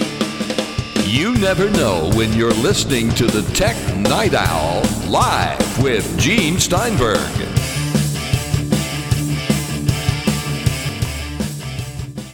We have Daniel Eran Dilger of Roughly Drafted Magazine and AppleInsider.com. And this week, unaccountably, I guess, or very strangely, Apple confounded the skeptics and earned more money than even they expected. What went right? Well, I think what, what really shifted wasn't that Apple did something different, but that perception changed. A lot of what people, a lot of what analysts are describing about Apple is kind of coached by expectations that um, are either myopic and that they only look at a couple detailed numbers and, and make come up with ideas that in retrospect if you look at what they said in the past are not realistic or correct on any level. And in other cases they want things to happen a certain way and uh, when that doesn't happen they've kind of turned around and punished them. So for example just the first quarter last three months ago apple came out with record earnings. And instead of saying hey we like this and we're concerned about that there was this huge concern that um, Apple's guidance going forward wasn't high enough, this one number, that it tanked Apple stock by 8% over a week. I mean, that's irrational. It went, went down for a week. So people had to figure out, they had to kind of come to their senses, and then it sort of balanced out. In this case, it was kind of the opposite way, where Apple again reported good numbers and the stock went up 8%. So basically, they look for little crumbs Well, out I mean, a big everyone- pile of sand to see whether there's something wrong. Well, everyone's trying to uh, kind of coach out some interesting take or, or be able to understand what's happening. That's what everyone's doing. That's what I do when I look at the numbers. But I think there's a, a lot of there's a lot of people that come at Apple familiar with how everybody else does things and not really understanding why Apple's successful. And that's that kind of made sense over you know the whole like Windows PC era. Apple was doing something that was different than every, other PC maker, and it wasn't obviously better because throughout most of the 90s, Apple was doing much worse than everyone else. And even in the 2000s, Apple was doing better, but it wasn't obviously doing remarkably better. And over the last several years, there's just really no doubt that Apple is, is inhaling all the profits in the mobile industry. And in the PC industry, like everywhere Apple operates, they're just taking all of the money away. And you don't you don't get that when you read about analyst coverage of Apple. What you get is this sort of sense that oh, Apple has to have be maintaining these certain volumes of products. They're basically saying Apple should be more like Samsung, but Samsung has severe problems. All the all the problems that we can talk about Apple having, uh, Samsung has them as well, and analysts know that, and investors realize that. And uh, Samsung stock is down worse than Apple's is. Um, their stock is down. They also have problems with margins, and they have uh, sales that they're not excited about talking about. So, to give Apple advice that it should be more like Samsung is quite obviously wrong, because Samsung is doing worse than Apple, selling a lot more phones. Most of them are are cheap things, but they're selling a lot more phones. They're doing the things that analysts are telling Apple that it should be doing, and the results are not as nearly as good as Apple. So I, I always have a problem understanding. Eh, I keep thinking about sports. You know, you're watching an athlete perform incredibly. You wouldn't think that people would say, "Oh, well, we we expected they were going to actually do this," and what they should really do is is be more like this other athlete that's not doing as well. I I have, have a hard time understanding a lot of the advice given to Apple. Well, in the wake of Apple's various decisions and announcements, the stock price went up incredibly the very next day, not so much the day after. But they announced, for example, the seven to one stock split and a larger stock buyback. Now, is that by and large mostly money games? Um, well, there's a couple different things you mentioned there. The the buyback is important because it's it's Apple using its capital to remove shares from the market. You can think of it as being the opposite of an IPO. When a company desperately needs money and their ability and they have ideas that they think can put in place, they, they give they have an IPO and they distribute shares for money so that they get money and they're giving away fractional ownership in their company. So a buyback is kind of the opposite of that. Apple has so much money that it doesn't need to have uh, it's not selling to investors to get money. It's really taking shares off the market because the more shares there are outstanding, the less each one of them is going to be worth. And Apple is, is, is creating shares. That's part of the, how Apple retains and attracts talent is to give people, give employees and executives shares of Apple or options to buy shares. And because they keep creating more and more shares, eventually the share price is going to go down. Just you know, printing money creates inflation. So the part of the offset to that, and Apple originally described as an offset, is they're taking their capital and buying their own shares with it, so that they're not um, they're removing this dilution dilution effect.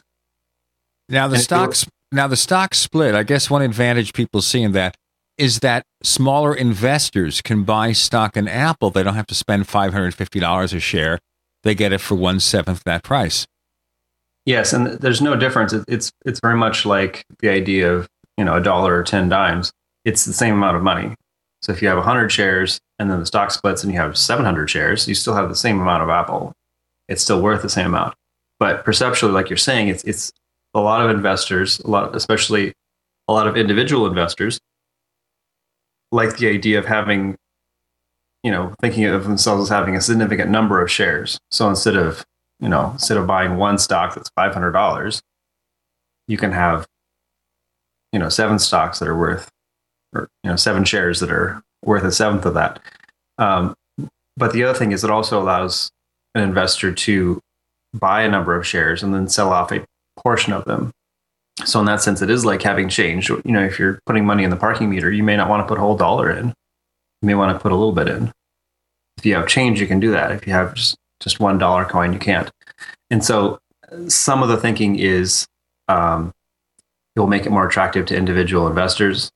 There's also the idea floated that um, Apple could be added to the Dow stock index, which couldn't happen if their stock was that high because it's weighted. Now, the thing to bear in mind too here is that at $550 a share, if you do a seven to one stock split, the price becomes $78.57. So makes it easier for people to do it. Now, in terms of Apple and the Dow, I was looking the other day. Now, Apple grossed over $45 billion for the last quarter.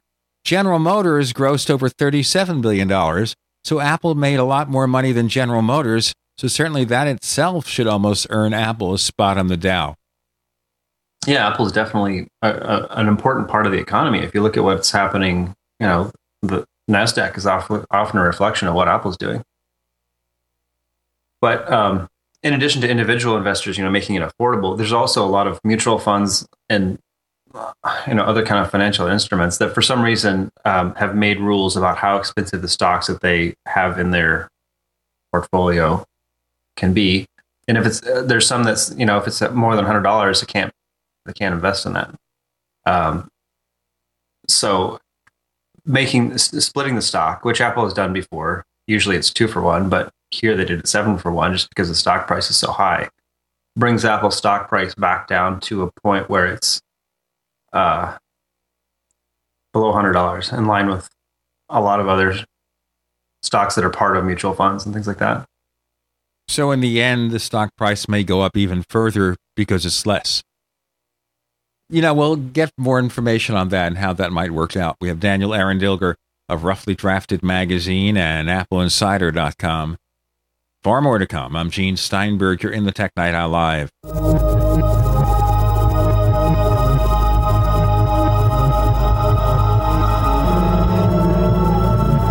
Not just an alternative to the mainstream media.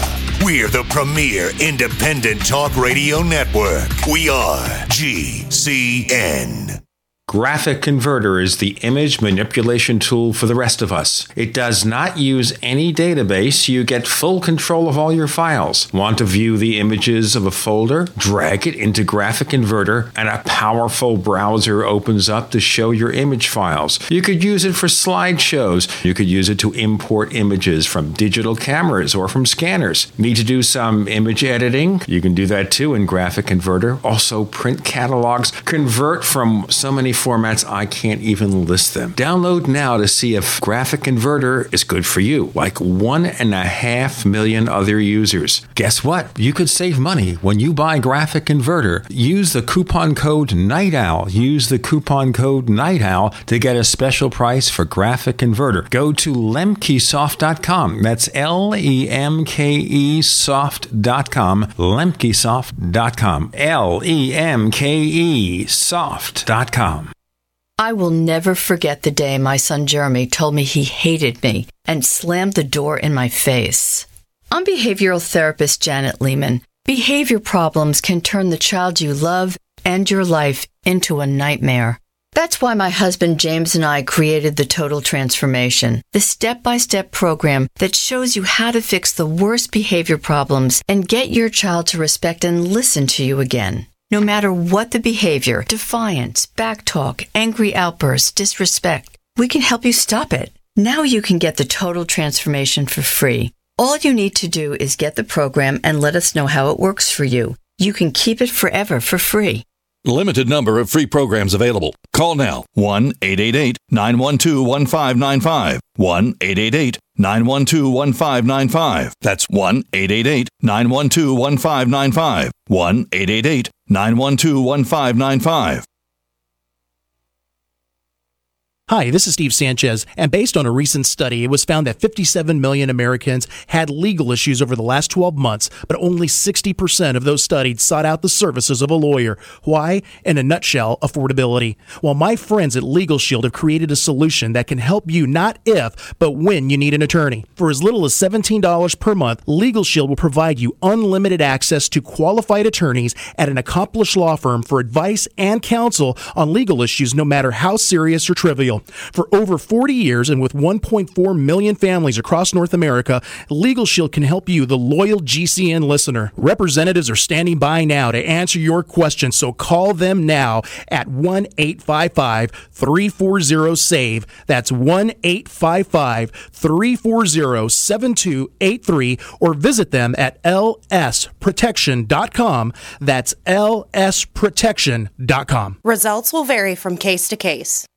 A little over a year ago, I began to do a lot of research into why, even though I had a pretty good sized meal, that I was still starving. And my research led me to a well known fact that most of the soils that we grow our crops on here in the United States and across the industrialized world are almost completely depleted of almost all of the key minerals and trace elements that our bodies need to rebuild themselves, fight off cancer, and be healthy. I then searched out the best vitamin and mineral company out there and discovered Youngevity. The Youngevity products are designed to give you the real nutrition you need, and once you've got that, you don't have to eat as much to be satisfied. I've lost 37 pounds in two months simply getting the vitamins and minerals I need. Check it out for yourself. It's incredible. Go to InfoWarsTeam.com today and order your first canister of Beyond Tangy Tangerine Complete Multivitamin Mineral Complex Dietary Supplement. That's InfoWarsTeam.com.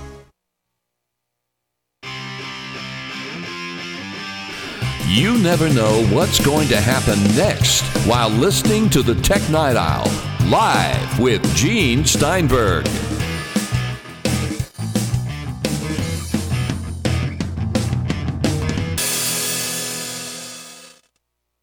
Here on the Tech Night Owl Live, Daniel Eran Dilger of AppleInsider.com. We were talking about Apple's financials doing better than expected, about the stock split. And I was posing some scenarios there that maybe you want to comment on before we move on. So I was mentioning here, of course, about the fact that by lowering the stock price, making it more affordable, ultimately it raises the stock price because more people buy it. Well, if there's if there's greater demand, then the, there's a lot of people who, who hold the stock who are kind of waiting for it to get to a certain point or holding it long term. And those people don't really have a huge impact on what the stock price is. Unless it goes down to a certain point, and then they may want to sell. I mean, they may want to sell if they see that it's going down, they may want to sell before it goes down too much more. Um, but I mean, I think the, the people who really change the stock price, because the stock price is is based on who's selling right now.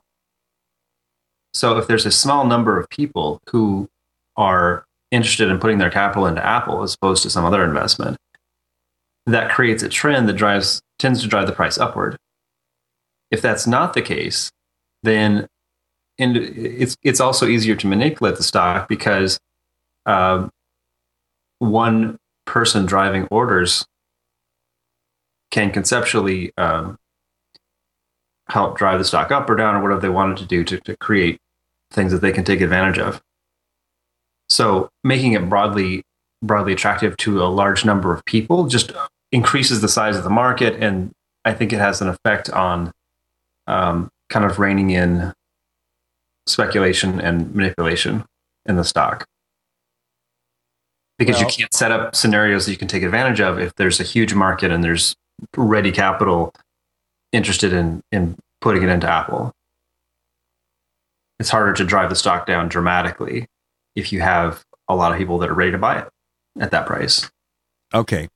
Very key issue in Apple's financials is even though more iPhones were sold than expected, more Macs were sold than expected, iPad sales were down but how much down depends on how you calculate it because there's a bit of inventory control mumbo jumbo that Tim Cook was talking about. Can you explain this? Well, specifically, he drew attention to um, sell in and sell out. So you can Apple reports how many iPads they sold, but going on at the same time is inventory restocking. So when Apple pushes a product out, or when they have a new product, when they're building or the ramping up build of a new product, um, there's a wave of, of um, there's there's inventory that stocks a channel that goes into the channel before it's sold and um, sales come out of that. So in the in the previous quarter, uh, they were noting that there was a buildup of the iPad Mini Retina display, I believe, that wasn't shipped in the December quarter and was delayed into the March quarter. Evidently, they were somewhat late in getting full quantities of that model into the channel.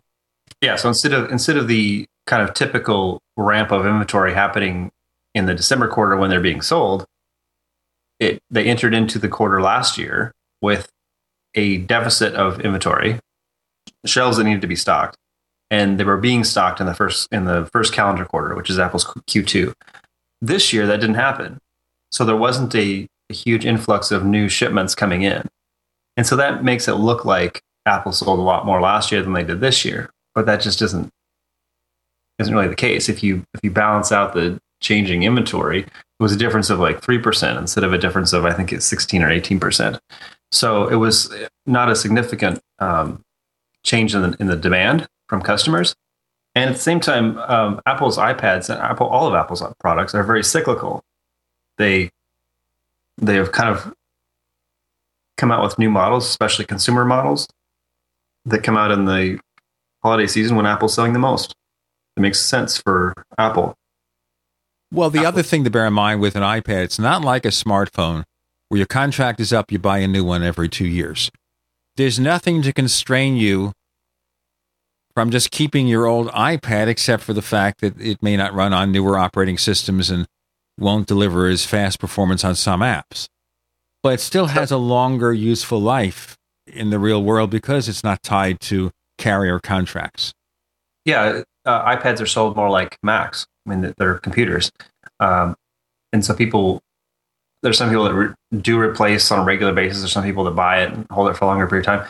But it's still cyclical in the in the sense that the same reason that Macs are cyclical in that they come out with a new model. There's a big rush to get it when it first comes out, and then sales start to trickle off as people sort of anticipate increasingly the next model to come out. And um, Apple cycle it continually has some change to it. So if you if you strict down Apple's numbers and try to analyze them by looking at this month compared to the year ago quarter, you have to also take into consideration the fact that things are changing. Sometimes products are launched before or after others. Sometimes a quarter is longer or shorter than, than another year. Um, there's a lot of factors that are that are involved. Sometimes Apple, like we're talking about, there's a, a ramp in inventory that's delayed. So it's kind of it's kind of simplistic to just look at a, a quarter's numbers and compare them, even between Apple, because Apple's factors are changing. And particularly if you compare them with other companies, it used to be every year people would talk about how the iPhone was dying in the first quarter because um, the percentage of Android phones or, or competitors' phones were doing better. Well, that's because Apple just sold all their phones, and you know there's like this waiting lull period in the late spring and early summer when you know that's the low point of Apple sales. So if you compare that against Android, it's going to be more favorable than if you compare it in the winter when Apple was just blowing out most of their sales because it, they've just released new models. So that's something else you have to take into consideration when you're comparing Apple against its own performance or with performance of other companies. If you back up and look at things on a longer scale, it's you don't see those kind of things. Now, there's an interesting thing here that came out. And that's something that you pointed out in a document from the Apple versus Samsung trial in Northern California, where a couple of three years back, Samsung was reporting what? Sales of one of their Galaxy Note tablets at over 2 million when they really sold less than a million. And that was available, that information, in one of those documents. It proved that Samsung was lying about sales. Yeah, I mean, that's part of the reason why they don't say anything about sales is because, you know, if you're if you're a regulated company and you come out and say something, it has to be true. it's supposed to be true. Um, so I think I think it was the end of 2010 when they first came out with the Galaxy Tab, and they launched it, and there was a whole bunch. Remember, Steve Jobs mentioned the, the avalanche of tablets that were coming, and he said he he didn't really think any of them were much cause for concern, and yet market research groups seized upon this this idea that Samsung said it had shipped a million tablets, and then it said it sold two million tablets over you know over the winter. They're just giving out these numbers, and there it was kind of numbers similar to PlayStation, Xbox numbers that they come out with. That kind of sounded like, oh, this is how many they're actually selling to consumers, and it's like, no, this is how many they were shipping into the channel. And they later sort of backtracked and they gave some kind of Weasley language uh, to their investors in, in, conference calls when they said, "What is this?" and they said, "Oh, we actually said that it was quite quite smooth sales." It's it's really not controversial that the Galaxy Tab bombed. It came out, it did not sell well, and even today, they're not doing really well at selling tablets. If you look at the their Samsung's ability to sell phones, they sell a lot of phones. They don't sell nearly as many phones on the level of the iPhone, that sell for that sort of price and that sort of feature category. Samsung has products that are priced at or above the iPhone, but those products are not selling. That's not making the majority of their sales. That's making about a third of their sales. And those sales are about, um, like last year, they sold 100 million of those, while Apple sold 150 million iPhones. So, in the in the sense of building iPhones alternatives, Samsung is doing worse than Apple. But in the sense of building like lots of phones, things that are sort of smartphones and sort of, you know, just like super cheap in the area of $200, they're making a lot of those. But in the tablet market, they're not doing that. They're not selling just tons of cheap tablets, people. All their tablets combined are a few million. But there are lots of tablets. I mean, if you go into, say, Best Buy's online catalog, you look up tablets, you'll find all these no name brands for $60 companies you never heard of. And you wonder, okay, maybe people buy them for their kids. They don't want to spend $500 for an iPad or 329 and for an iPad mini. So they get this cheap tablet. But what? We have Daniel Eran Dilger of Apple Insider joining us. I'm Gene Steinberg. You're in the Tech Night Owl Live.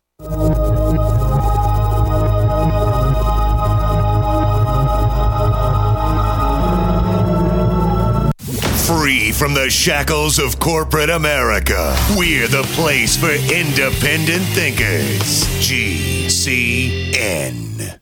If you own a business, you need customers, right? Well, your potential customers are listening to this radio program right now, and I can help you reach them. Hi, I'm Matt Brower, a national marketing executive at the radio network responsible for this program. I can help you customize a national radio campaign that fits your budget, large or small, while targeting your specific audience. Call me to learn how radio advertising can make your business more profitable. 877 996 4327, extension 128. That's 877 996 4327, extension 128. We the people grow cotton, weave fabric, engrave ink, embed strips and fibers to protect from counterfeit and carting to a private bank, having it lent back at interest, forcing taxes to service debt. This capitalism, or was Jefferson correct when stating a central bank issuing the public currency is a greater menace to the liberties of the people than a standing army? Ted Anderson, I'm placing a free silver dollar in a book that explains our monetary system. Call for your copy, 800 686 2237. It's time to understand the system. Call 800 686 2237. That's 800 686 2237. Springtime is save big time at Herbal Healer Academy. Long term customers know spring is the time to stock up at herbalhealer.com. And for new customers, welcome to the web's best place to save on vitamins, minerals, and more. Log on for spring specials, including our 500 parts per million colloidal silver, all sizes on sale. Choose from Herbal Healer's great variety of weight loss products like apple cider vinegar, Hoodia and Metabolic Complex, and Pro Metabolic, all on sale now. Also, the anti parasite intestinal freedom and Wormwood Plus Complex, plus Stevia liquid sweetener and the super enzymes, all on sale for spring at herbalhealer.com. As always, we offer certificate correspondence courses in natural medicine. Enjoy same day shipping and free online newsletter. Log on now to herbalhealer.com and click on Spring Specials to save big with our nation's leader in supplying quality natural medicine and education since 1988. Herbal Healer Academy. Welcome back to Tech Night Owl Live, where you never know what's going to happen next. And now, it's Uncle Gene. Yeah, it's him.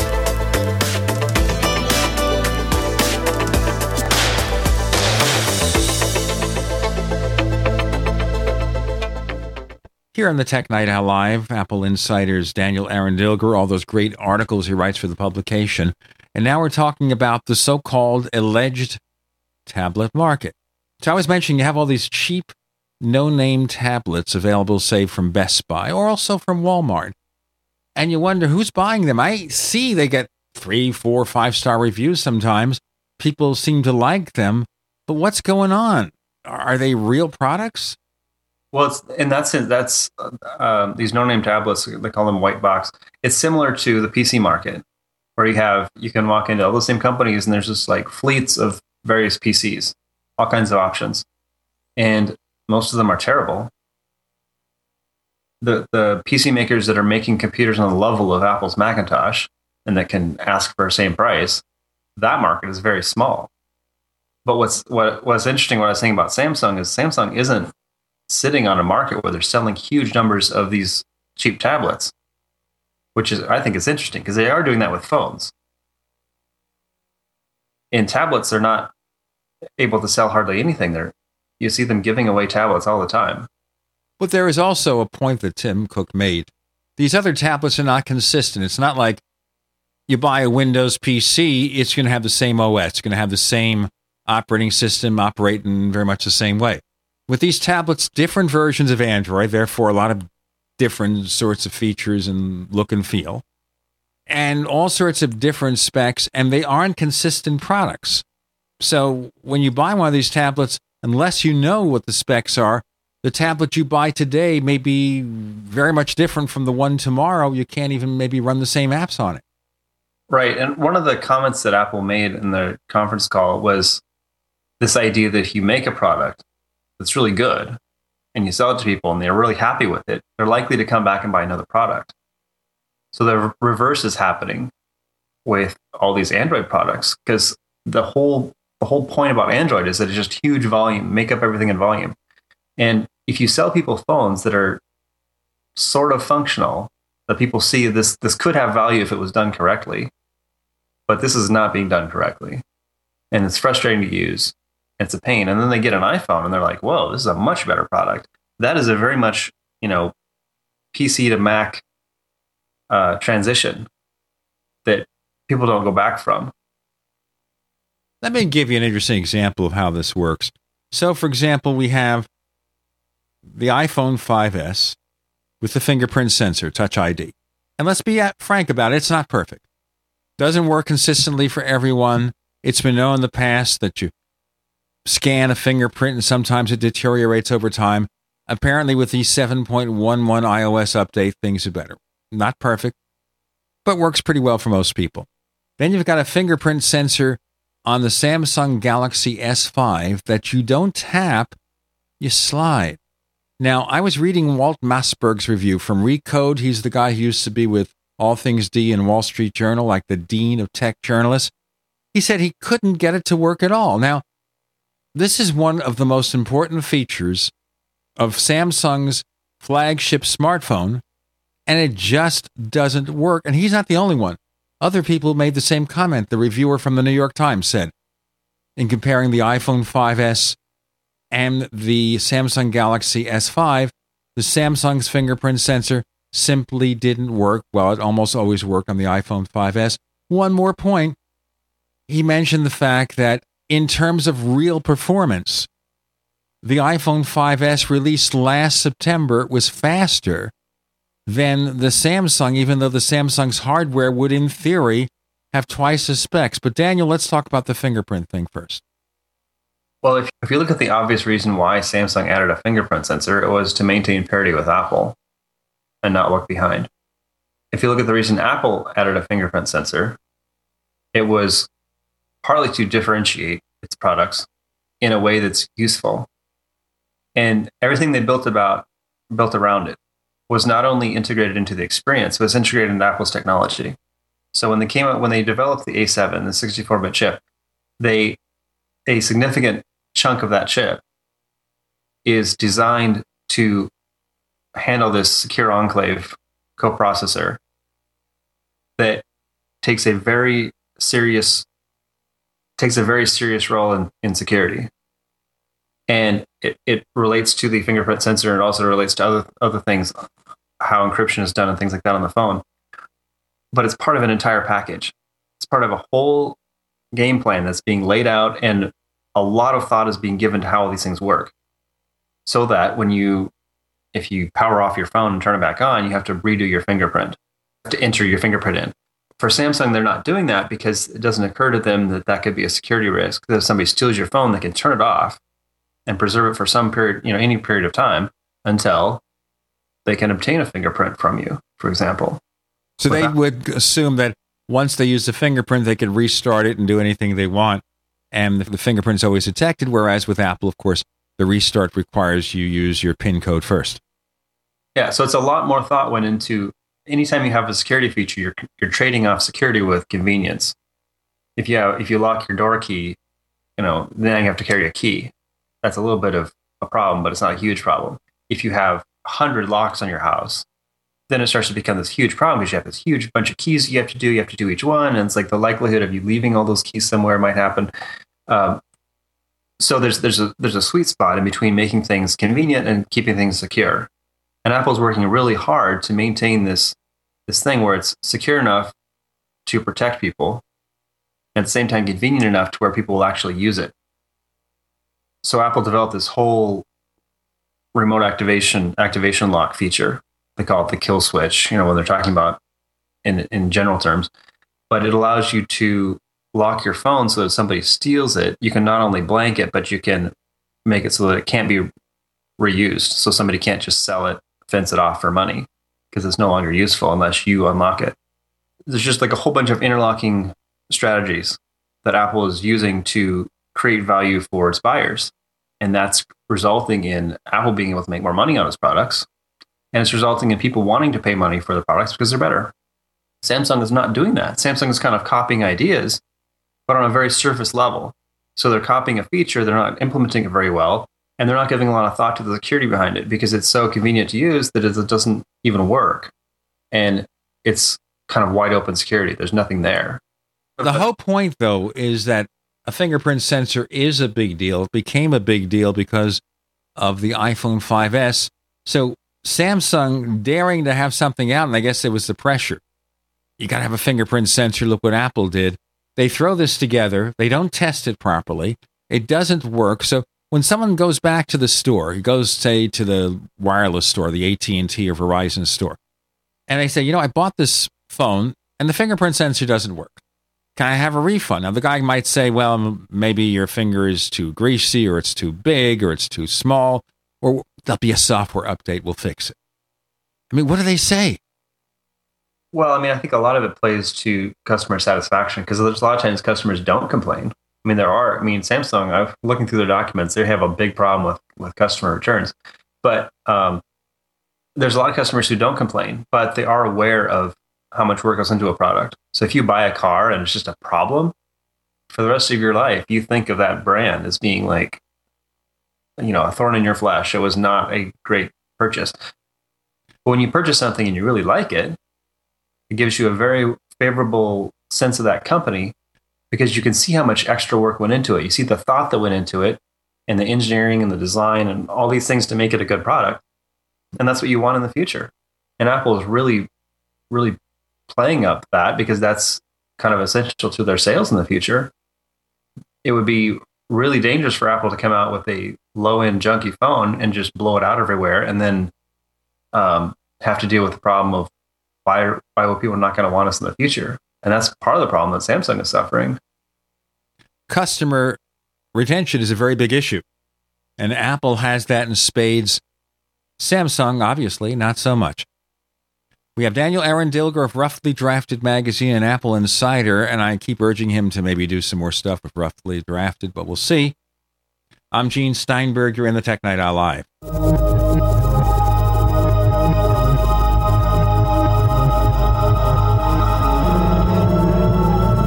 First came Attack of the Rockoids, and it was a critically acclaimed success. And now there's The Coming of the Protectors. A former military intelligence man is contacted by a space woman in a dream, a dream that turns out to be a nightmare because evil forces on our distant planet are planning to conquer the Earth. This is gripping science fiction of the classic kind. Attack of the Rockoids and The Coming of the Protectors. Find out more at rockoids.com. That's rockoids, R O C K O I D S.com. So here's what happened. I was placing an order online. The site went down. It took hours before it returned, but I'd already placed the order with another company. If your site goes down, you could lose business. And if you have a business or personal site, you'll want to know it's easy to run and it will stay online. At iWeb, your site is hosted on one of the most reliable networks in the world. Talk to a sales rep at iWeb.com. Use the promo code TechNightOwl for a special discount. Quantitative easing, unemployment at depression levels, Europe financial system falling apart, China getting out of U.S. treasuries. At the end of 2008, the time of TARP, the national debt was at 11 trillion, gold trading around $850 per ounce. Close to 2012, the national debt exceeded 16.4 trillion, gold doubled to $1,600 per ounce. The 20 trillion threshold for the national debt is inevitable. Politicians in Washington have a ferocious appetite for spending and stimulus. What's worse, a printing press to finance. A hundred years ago, we had a gold standard to limit this madness, but now you have to adopt your own gold standard. Don't be fooled with paper promises. Get Midas Resources 10 Reasons to Buy Gold free by calling 800 686 2237. Understanding the gold and silver market may be the only insurance you could have to avoiding the next economic crisis. Call 1 800 686 2237 and order your free copy. Again, that's 800 686 2237. Great news, pure water lovers.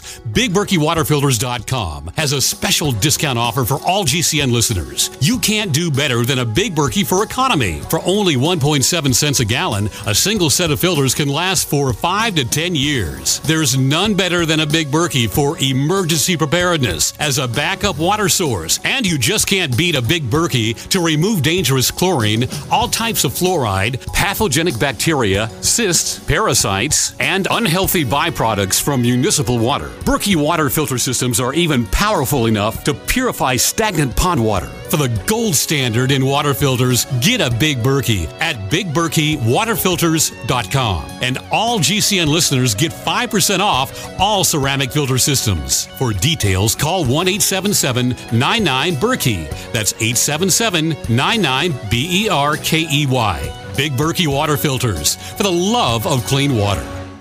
Question Could too many GMO foods and toxins be overloading your digestive and immune systems? Answer Yes. If you're searching for a powerful detox that's gentle enough to use every day, use Pro EM1 from TeraGanix. Pro EM1 is a powerful liquid probiotic that uses good bacteria to suppress pathogens and gently eliminate toxins from your body. A healthy digestive system will cleanse and remove toxins, support weight loss, improve absorption of food nutrients, and aid in controlling yeast and other infections. Pro EM1 is made with only non GMO and certified organic ingredients, has no preservatives, and is dairy, soy, wheat, and gluten free. Pro EM1 is the key to your digestive health. Order Pro EM1 Daily Probiotic Cleanse at TeraGanix.com, spelled T E R A G A N I X.com, or call toll free 866 369 3678. That's 866 369 3678. Also available through Amazon Prime. Pro EM1 from TeraGanix. Life's getting better. Like to hear from you. If you have any thoughts or comments about the Tech Night Owl Live, please get in touch at news at technightowl.com. That's news at technightowl.com. Looking for past episodes? We've got hundreds at technightowl.com slash radio. That's technightowl.com slash radio. Or subscribe on iTunes. Here on the Tech Night Owl Live, Daniel Eran Dilger of Roughly Drafted Magazine, AppleInsider.com. And someday we'll see more from Apple Insider. Back to the tablet market very briefly. Don't know if you saw this. So, Microsoft releases their earnings, and apparently the stock went up, I guess, because they did better than expected, but earnings were pretty much flat across the board. So, it was very much like last year, give or take a few. Now, they don't give out the numbers for Surface tablet sales, but supposedly after a little bit of a jump in the December quarter, somebody did a few number crunching and said maybe they sold 800 or 830,000 Surface tablets. Remember, Apple sold 16 million odd iPads. So 16, yeah. more and more, we're seeing that the Surface was a huge, huge failure. Not just Microsoft Surface, but all of the Windows tablet PCs that are running Windows. It's not doing well as a tablet platform. Not a viable tablet platform. That's interesting what Microsoft did. I'd like to ask you about this. So, first, they cut the prices of Windows licenses for cheap PCs. So instead of spending forty or fifty dollars per license, which is the OEM fee, what the manufacturer pays Microsoft, it'll be ten dollars or fifteen dollars or something like that. You heard about that? I think we might have discussed it in the previous segment. Now, what's happened is for a screen smaller than nine inches, which means a smartphone or a smaller tablet, the Windows licensing fee is zero. All right. So how does Microsoft make money from Windows Phone? Well, they have to basically replicate what Google's plan was is to make money from advertising and services, cloud services, things like that, selling people Office. So both both Android both Google's Android and Microsoft's Windows Phone, Windows or mobile platform are unable to make money in software which is interesting because during the 90s, which everyone could not not believe that there was no way anyone could make money in hardware because look at Apple. And all the money was going to Microsoft. So software was where you should be, particularly the pl- owning the platform. Today there are four platforms. There's Apple's iOS, there's Android, there's Windows Phone, and then there's the web, which is basically WebKit. Three of those are now free. One of them is bundled with hardware. So that's kind of interesting. So Apple has totally changed the game. Apple has turned it around so that software is almost free. All of Apple's apps are pretty much free. And the value of the platform is back where it was in the days of the Macintosh, where it's free. You, did, you buy the computer and the platform is free. The Mac OS, the, the iOS, you get free updates. And the benefit to that is that you don't have this fragmentation where the you know your Android update or your Windows update was based on you know when you last bought your phone. You constantly have new updates. So it's sort of interesting that Apple has completely changed the rules of how things are sold. Now with the Office for iPad software from Microsoft, they don't sell it. You can download it, but to get all the features, you have to subscribe to Office 365. So they're pushing this cloud based solution as a sales thing. It doesn't make maybe much sense to pay $100 a year for a home premium license for Office 365. But suddenly, if you got Office apps on a Mac or PC, I guess it makes a difference. That's their goal there. Well, if you look at the you know the the software market that, as defined by Microsoft and Adobe and all those companies, they're wanting to sell five hundred dollar Office suites or Creative Suites or whatever. That's what they wanted to sell. Is every every couple years they wanted to sell people a five hundred dollar package of software, and a lot of it was getting pirated, but it was broadly enough accepted to where the people who would buy it, the Office people, I mean people people in the enterprise, business people will pay whatever for it. So that's who they were getting their money from. Apple changed that by making apps a very inexpensive thing, particularly on iOS. You can get any app for less than $10. There's very few apps that are more than $10. Many of them are, are free with a service or something like that. So they completely changed how software is sold.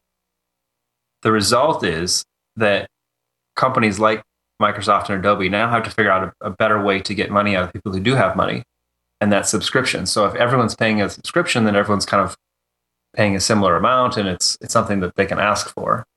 And there isn't this rigid schedule of how do we come up with a new feature every couple years to get people to buy, to buy the new suite for five hundred dollars. And instead, every year it gives hundred dollars, and we'll just keep maintaining software. Which I think is a better idea because it means that there's going to be more effort put into making the software work as opposed to coming up with features that get people to buy it. And bear in mind also here in a situation like that, in order for people to continue to use the software, they have to keep subscribing to it. So if you don't deliver a good product, they simply let their subscriptions lapse and that's it. Now, obviously, with Office for the iPad, what will happen is you'll be able to open and read your documents, but you won't be able to create new documents or edit them if you don't have an active subscription. So, again, this provides more of an incentive or even forces Microsoft to deliver the goods. Yeah, so it's changing the software model from being a retail thing where you go to a store and you buy a box and you put it in your computer and it works for as long as you want it to until it's sort of obsolete to a model that's more like cable TV, where you plug in your cable TV and you pay a fee every month to get this content. So when you stop paying for it, it stops working. I can see that a uh, pay for play personal computer. But there's a lot of companies that like that model because it gives them a fixed notion of cost of how much their software costs instead of having a sort of interrupted upgrade cycles every couple of years where they have to roll out a huge new thing and that has to be new enough to get them to pay for it. That's one of the problems that Apple that Microsoft had with coming out with new versions of Windows is that what's going to get people to upgrade? It has to have a certain number of features. It has to be blockbuster enough to get people to say, "Oh yeah, I want it to be on there." And Apple was sort of affected by that too. If you look at every version of Mac OS 10, in order to get people to pay for it, they would have to have like, "Oh, here's the 150 features that the reason why you need to upgrade." Now they say, "We've done all these cool updates and fixed all these things, and here's some new things. You know, here's the new iBooks app, here's the new Maps app for, for OS 10 Mavericks, and download it right now because it's free. And so the number of people that are on the, the latest version of Apple's platforms, both OS 10 and iOS, are dramatically far is uncomparable to anything else. It isn't a situation where if you're writing for Windows, you have to accommodate Windows XP from 10 years ago, or for Android, where majority of Android users are on a version of the system that's years old and doesn't support modern things. That's much harder to write software for. We'll go into more of that question in a moment. Daniel Eran Dilger from Apple Insider joining us. I'm Gene Steinberg. You're in the Tech Night Owl Live. The nation's largest independently owned and operated talk radio network, the Genesis Communications Network, GCN.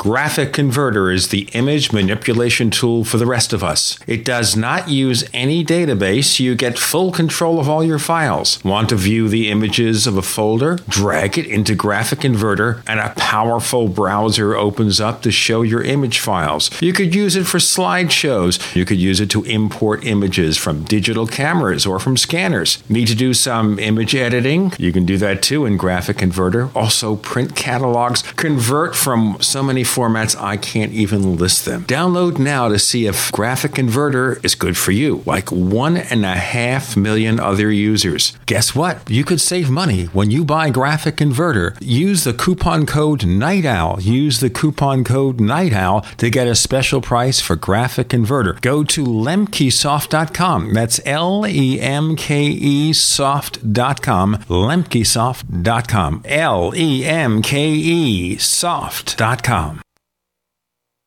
It's hard to imagine when things are going reasonably well just how quickly things can change. But what would it take?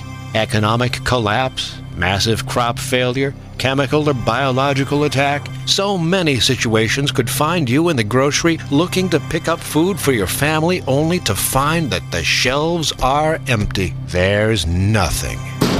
Don't let that happen. Act today to make sure that if it ever comes to that, you and your family will be provided for. Visit freezedryguy.com to look at the wide variety of survival foods available. Freeze dried foods from the Freeze Dry Guy store longer, rehydrate faster, are nutritionally superior to, and taste better than any other long term storage food available. Visit freezedryguy.com or call toll free 866 404 3663.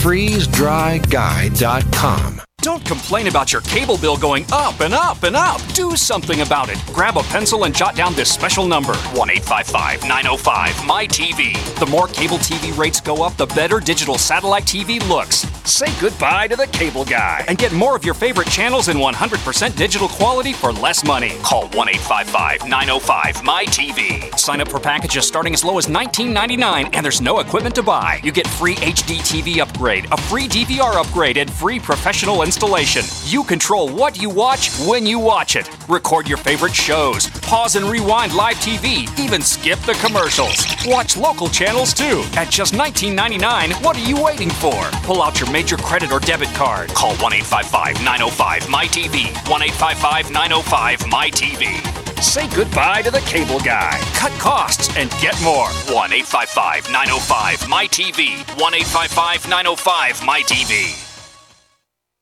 I will never forget the day my son Jeremy told me he hated me and slammed the door in my face. I'm behavioral therapist Janet Lehman. Behavior problems can turn the child you love and your life into a nightmare. That's why my husband James and I created the Total Transformation, the step by step program that shows you how to fix the worst behavior problems and get your child to respect and listen to you again. No matter what the behavior defiance, backtalk, angry outbursts, disrespect we can help you stop it. Now you can get the Total Transformation for free. All you need to do is get the program and let us know how it works for you. You can keep it forever for free. Limited number of free programs available. Call now 1 888 912 1595. 1 888 912 1595. That's 1 888 912 1595. 1 888 912 1595. What are you listening to? The Tech Night Owl Live with Gene Steinberg. What's going to happen next? You never know.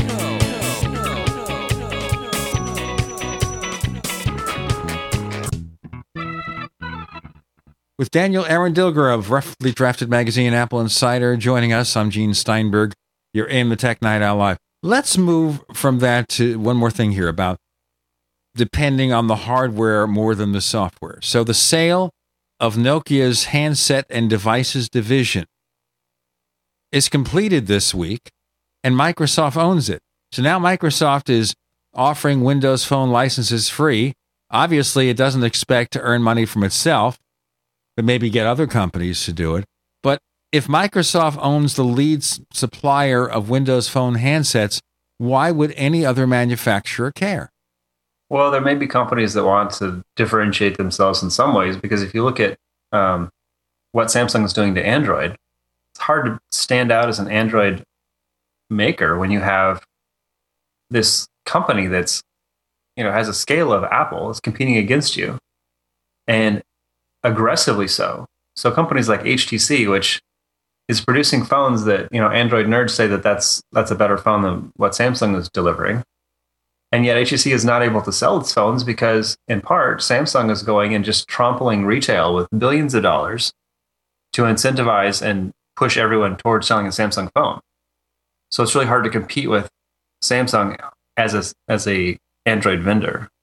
So this whole idea that Android is this big wide open platform where everyone gets along is is never materialized. It was a huge fallacy, which I like to take credit for having predicted that. But um, Windows Phone is is similar, but Microsoft has strong reason to want other people to make Windows Phone devices.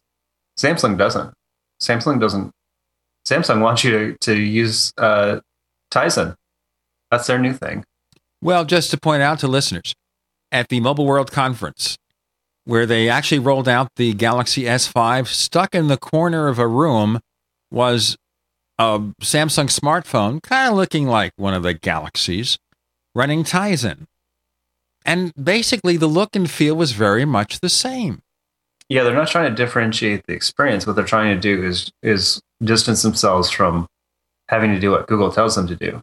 Because to be kind of Google approved on Android, they have to include Google's browser and Google's store and Google's maps and all this stuff that Google does, and they have to follow Google's rules. And so that's why when you get a new Android phone, it has two browsers and you know three email programs and a dozen different stores or whatever. It's just sort of a mess for users that there's all these different competing interests at play. Where Microsoft is trying to sell more of a software version of iOS that says, here's the experience. We've created this whole experience. All you have to do is implement it as a hardware maker.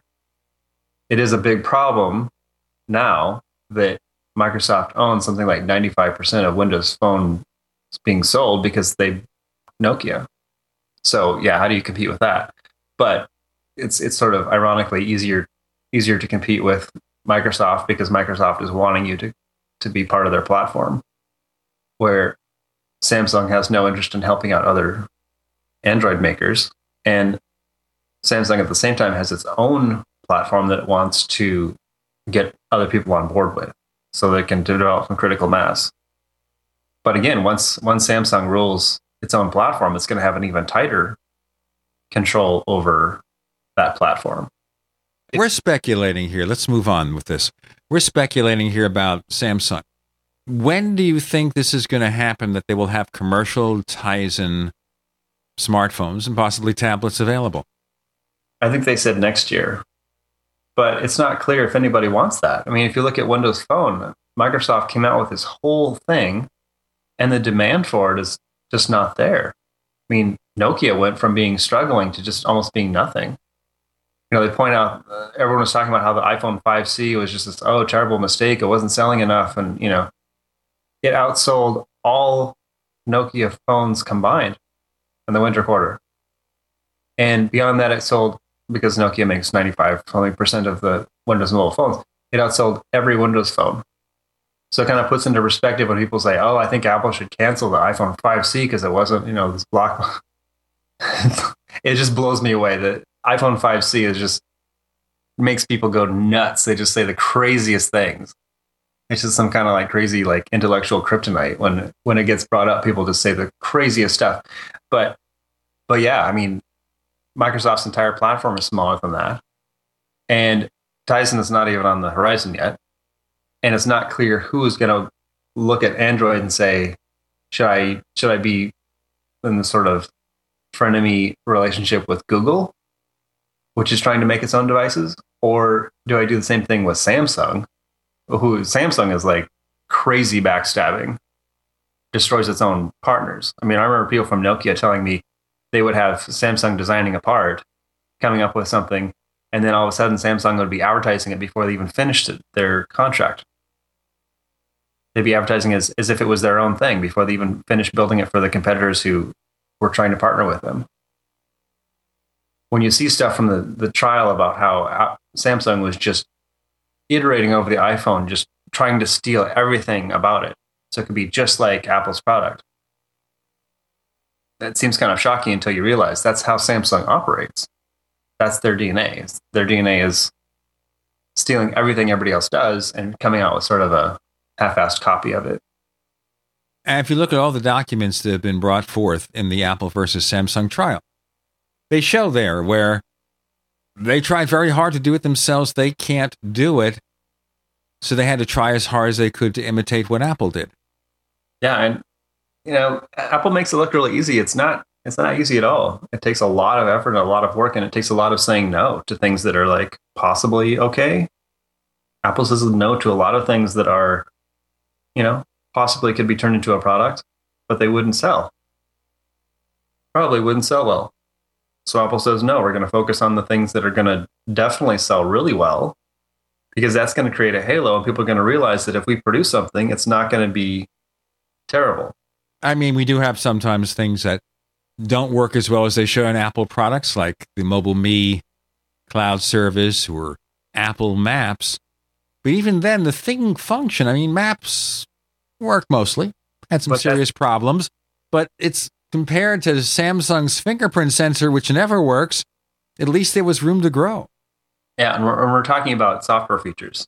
So for Apple to go out of their core competency in hardware and to build an entire maps infrastructure to say in the, the first year that Apple released a product, it wasn't at feature parity with Google's seven year old kind of state of the art in terms of, you know, mapping from a computer. That sort of comparison is difficult to make if you compare two hardware companies that are both trying to deliver products. One is delivering ones that you just look at and you think, who would even buy this? I don't even understand who this, this Galaxy Gear is for. Who could possibly want this? And they show these like pretty young people dancing around with it. And it's like, that's not something that people want today. The demographic of models that they're showing with wearing these bangly, nerdy watches, that's not realistic.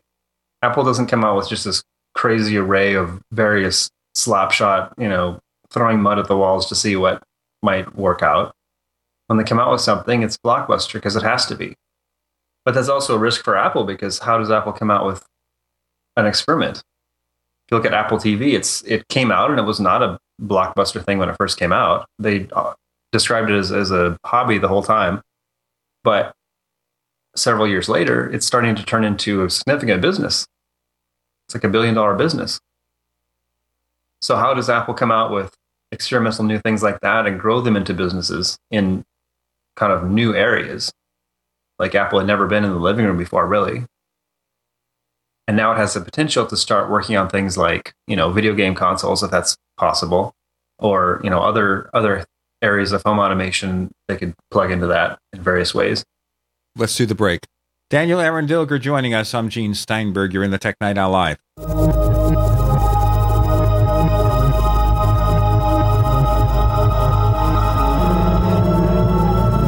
We are the premier independent talk radio network, the Genesis Communications Network, GCN. Neighbors, are you tired of dealing with a slow web hosting provider? Well, check out A2 Hosting and their screaming fast Swift server platform. They even have SSDs that load pages 300% faster than the competition. Ready to give your site a speed boost? Well, tell you what, neighbors, head on over to a2hosting.com. That's A2, that's number two, a2hosting.com. Check out their Prime hosting account. And get this, neighbors, they're even giving you an exclusive 25% off discount for all our listeners. 25%. And remember, their Guru Crew support team is standing by 24 7, 365 days a year to answer any of your questions. Now, to get the discount, use the coupon code GENE when you check out. This alert just came in. This special announcement is for business owners and leaders of organizations who've been waiting for the right time to build. General Steel has made it impossible to wait any longer with rock bottom prices that could save you thousands. That's right, General Steel, America's leader in pre engineered structures, is offering buildings at prices you will never see again. Don't miss these prices. A 50 by 100 for $35,000. You heard right, that's 5,000 square feet for $35,000. Manufacturers, if you need a larger building, try a 100 by 100 commercial building for 129,000. You can't afford to rent with these prices. Imagine a 70 by 100 foot church building for under $69,000. With the economy improving and interest rates still at historic lows, you can't afford to wait. So call 866 91 Steel. Lock in your price now. Call 866 91 Steel. That's 866 917 8335. For over five years, you've been hearing about the Berkey guy, so you may know a few things about him. For example, you are well aware of the superior quality and effectiveness of Berkey water filters and accessories. But did you know the Berkeys have had independent lab tests done to prove just how effective they are? It's true, and he can email you the test results. Just visit goberkey.com. You may also know that the Berkey guy has helped tens of thousands of people get better prepared. Now, here's something you may not know. GoBerkey.com has amazing specials and deals all the time on a wide variety of survival and preparedness products, most ready to ship same day. Visit the Berkey Guy at goberkey.com and be sure to click the red Products on Sale Now button. You can always call toll free 877 886 3653. Again, that's 877 886 3653. GoBerkey.com, home of the Berkey Guy. You have all seen and heard about the elements of the periodic table. These elements are the building blocks of everything in the universe. You, my friends, are made from these elements. A shortage of any of these important trace elements can lead to disease. Go with the science and take the Lady Talk Health Challenge and get all 90 essential trace elements with a healthy start pack at ladytalklive.com or call 855 333 LADY. That's 855 333 5239. Research shows it's not just what you put in your body that counts, it's what you put on it as well. Why not use an all natural, healthy mineral based makeup that actually benefits your skin? Once you experience the airiness and flawless coverage of Youngevity mineral makeup, you will never use anything else. With Youngevity, the perception of your complexion will be natural perfection. Animal friendly mineral makeup at Marilu Health. That's M A R I L U Health.com or call 855 321 HEALTH.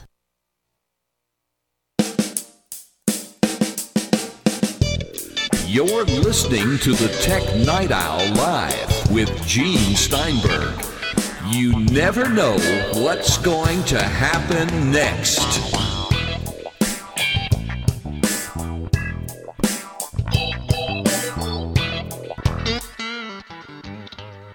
With Daniel Eran Dilger of Apple Insider, we have him here for the final segment, and we're talking about Apple's possible new products. We know they're spending the money on R&D. All that information is coming forth. They're promising new products in new categories. Obviously, we don't know what they're going to be, so we have to kind of guess. And Daniel, do you do that kind of guesswork? Do you want to guess whether there's going to be an iWatch or not? It looks like Apple's working on wearables. If you look at um, if you look at previous things, if you look at the tablets when they came out with the iPad, if you look at the tablets that came out before it, it was that much of a difference that made the iPad successful. And so, if you think about watches, what would it take to make, a, you know, an iWatch successful? And, and after all these other things hadn't been, and it would require either something that was very useful that delivered a lot of value, and there's a lot of sensors that you can pack into a wearable that you that aren't really there with a smartphone.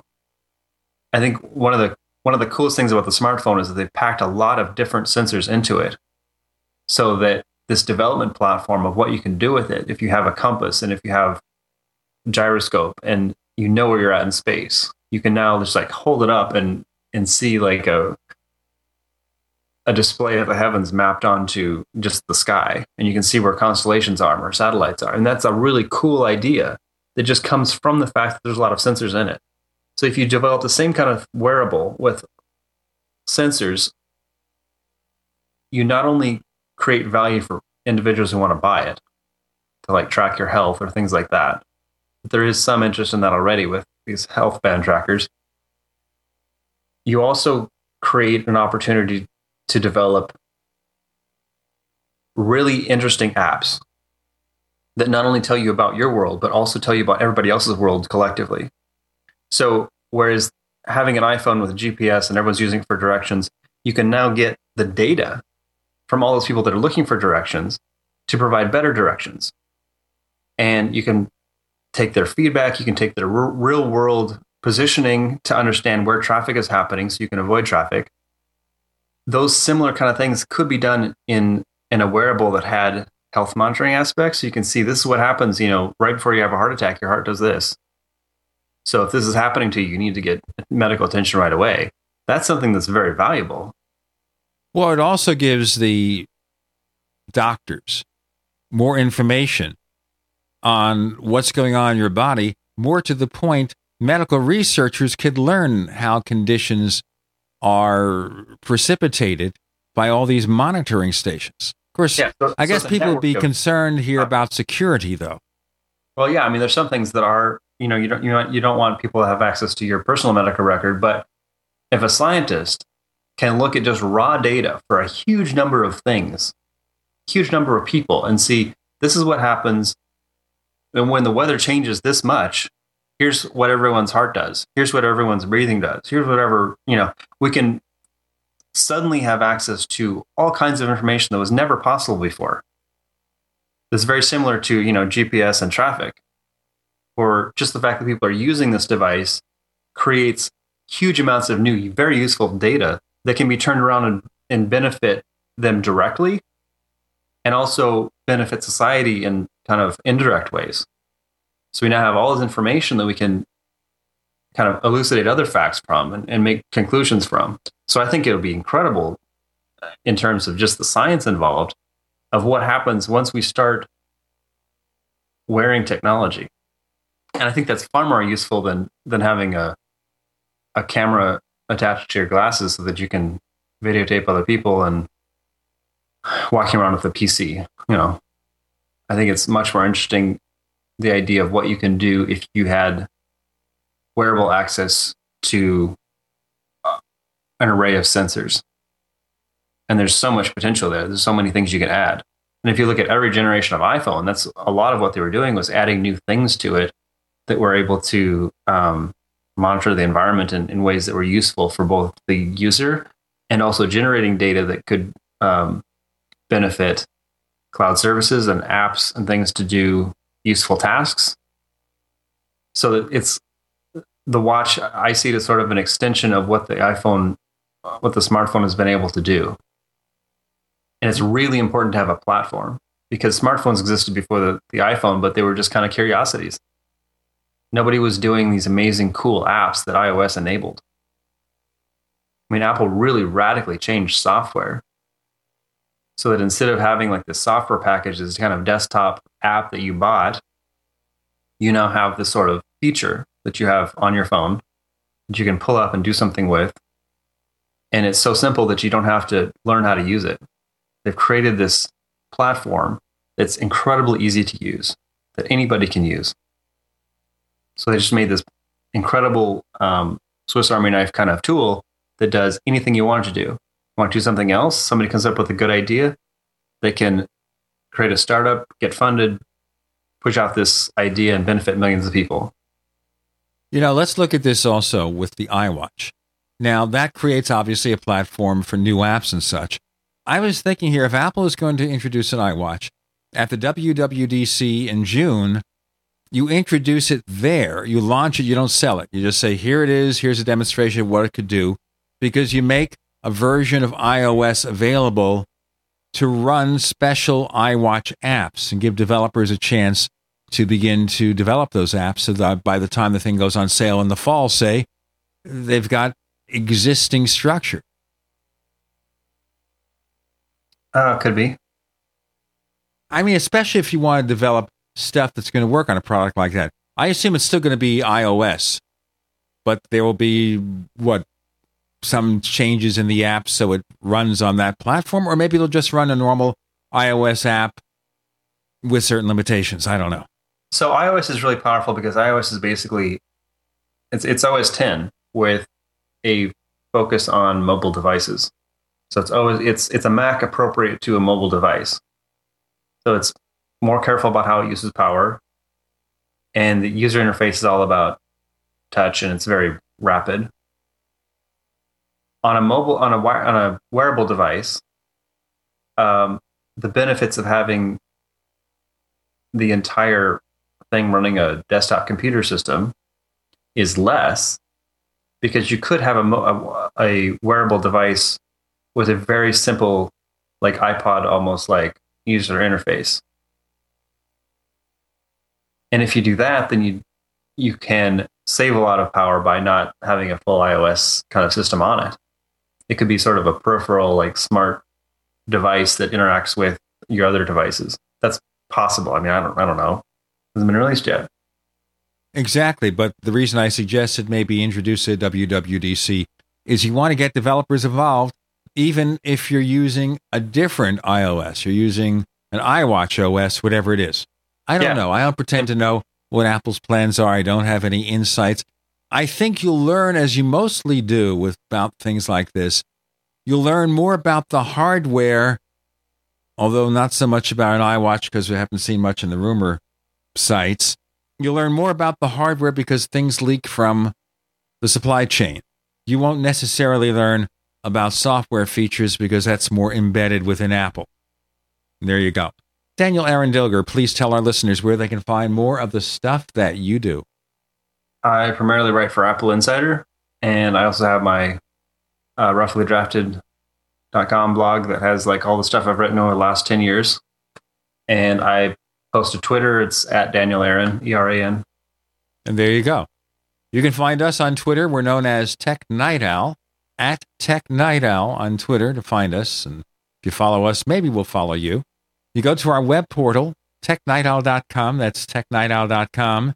We've got another radio show about UFOs and things that go bump in the night, known as the Paracast. And this week, we're going to talk about a paranormal movie called Alien Abduction, based on the legend of the Brown Mountain Lights, a real phenomenon in North Carolina. We'll have the filmmaker, director, Matty Beckerman on Paracast at Paracast.com. That's Paracast.com.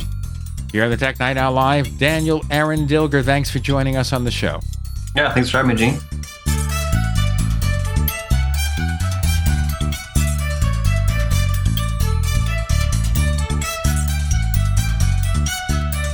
The Tech Night Owl Live is a copyrighted presentation of Making the Impossible Incorporated. We'll be back next week, same bat time, same bat channel.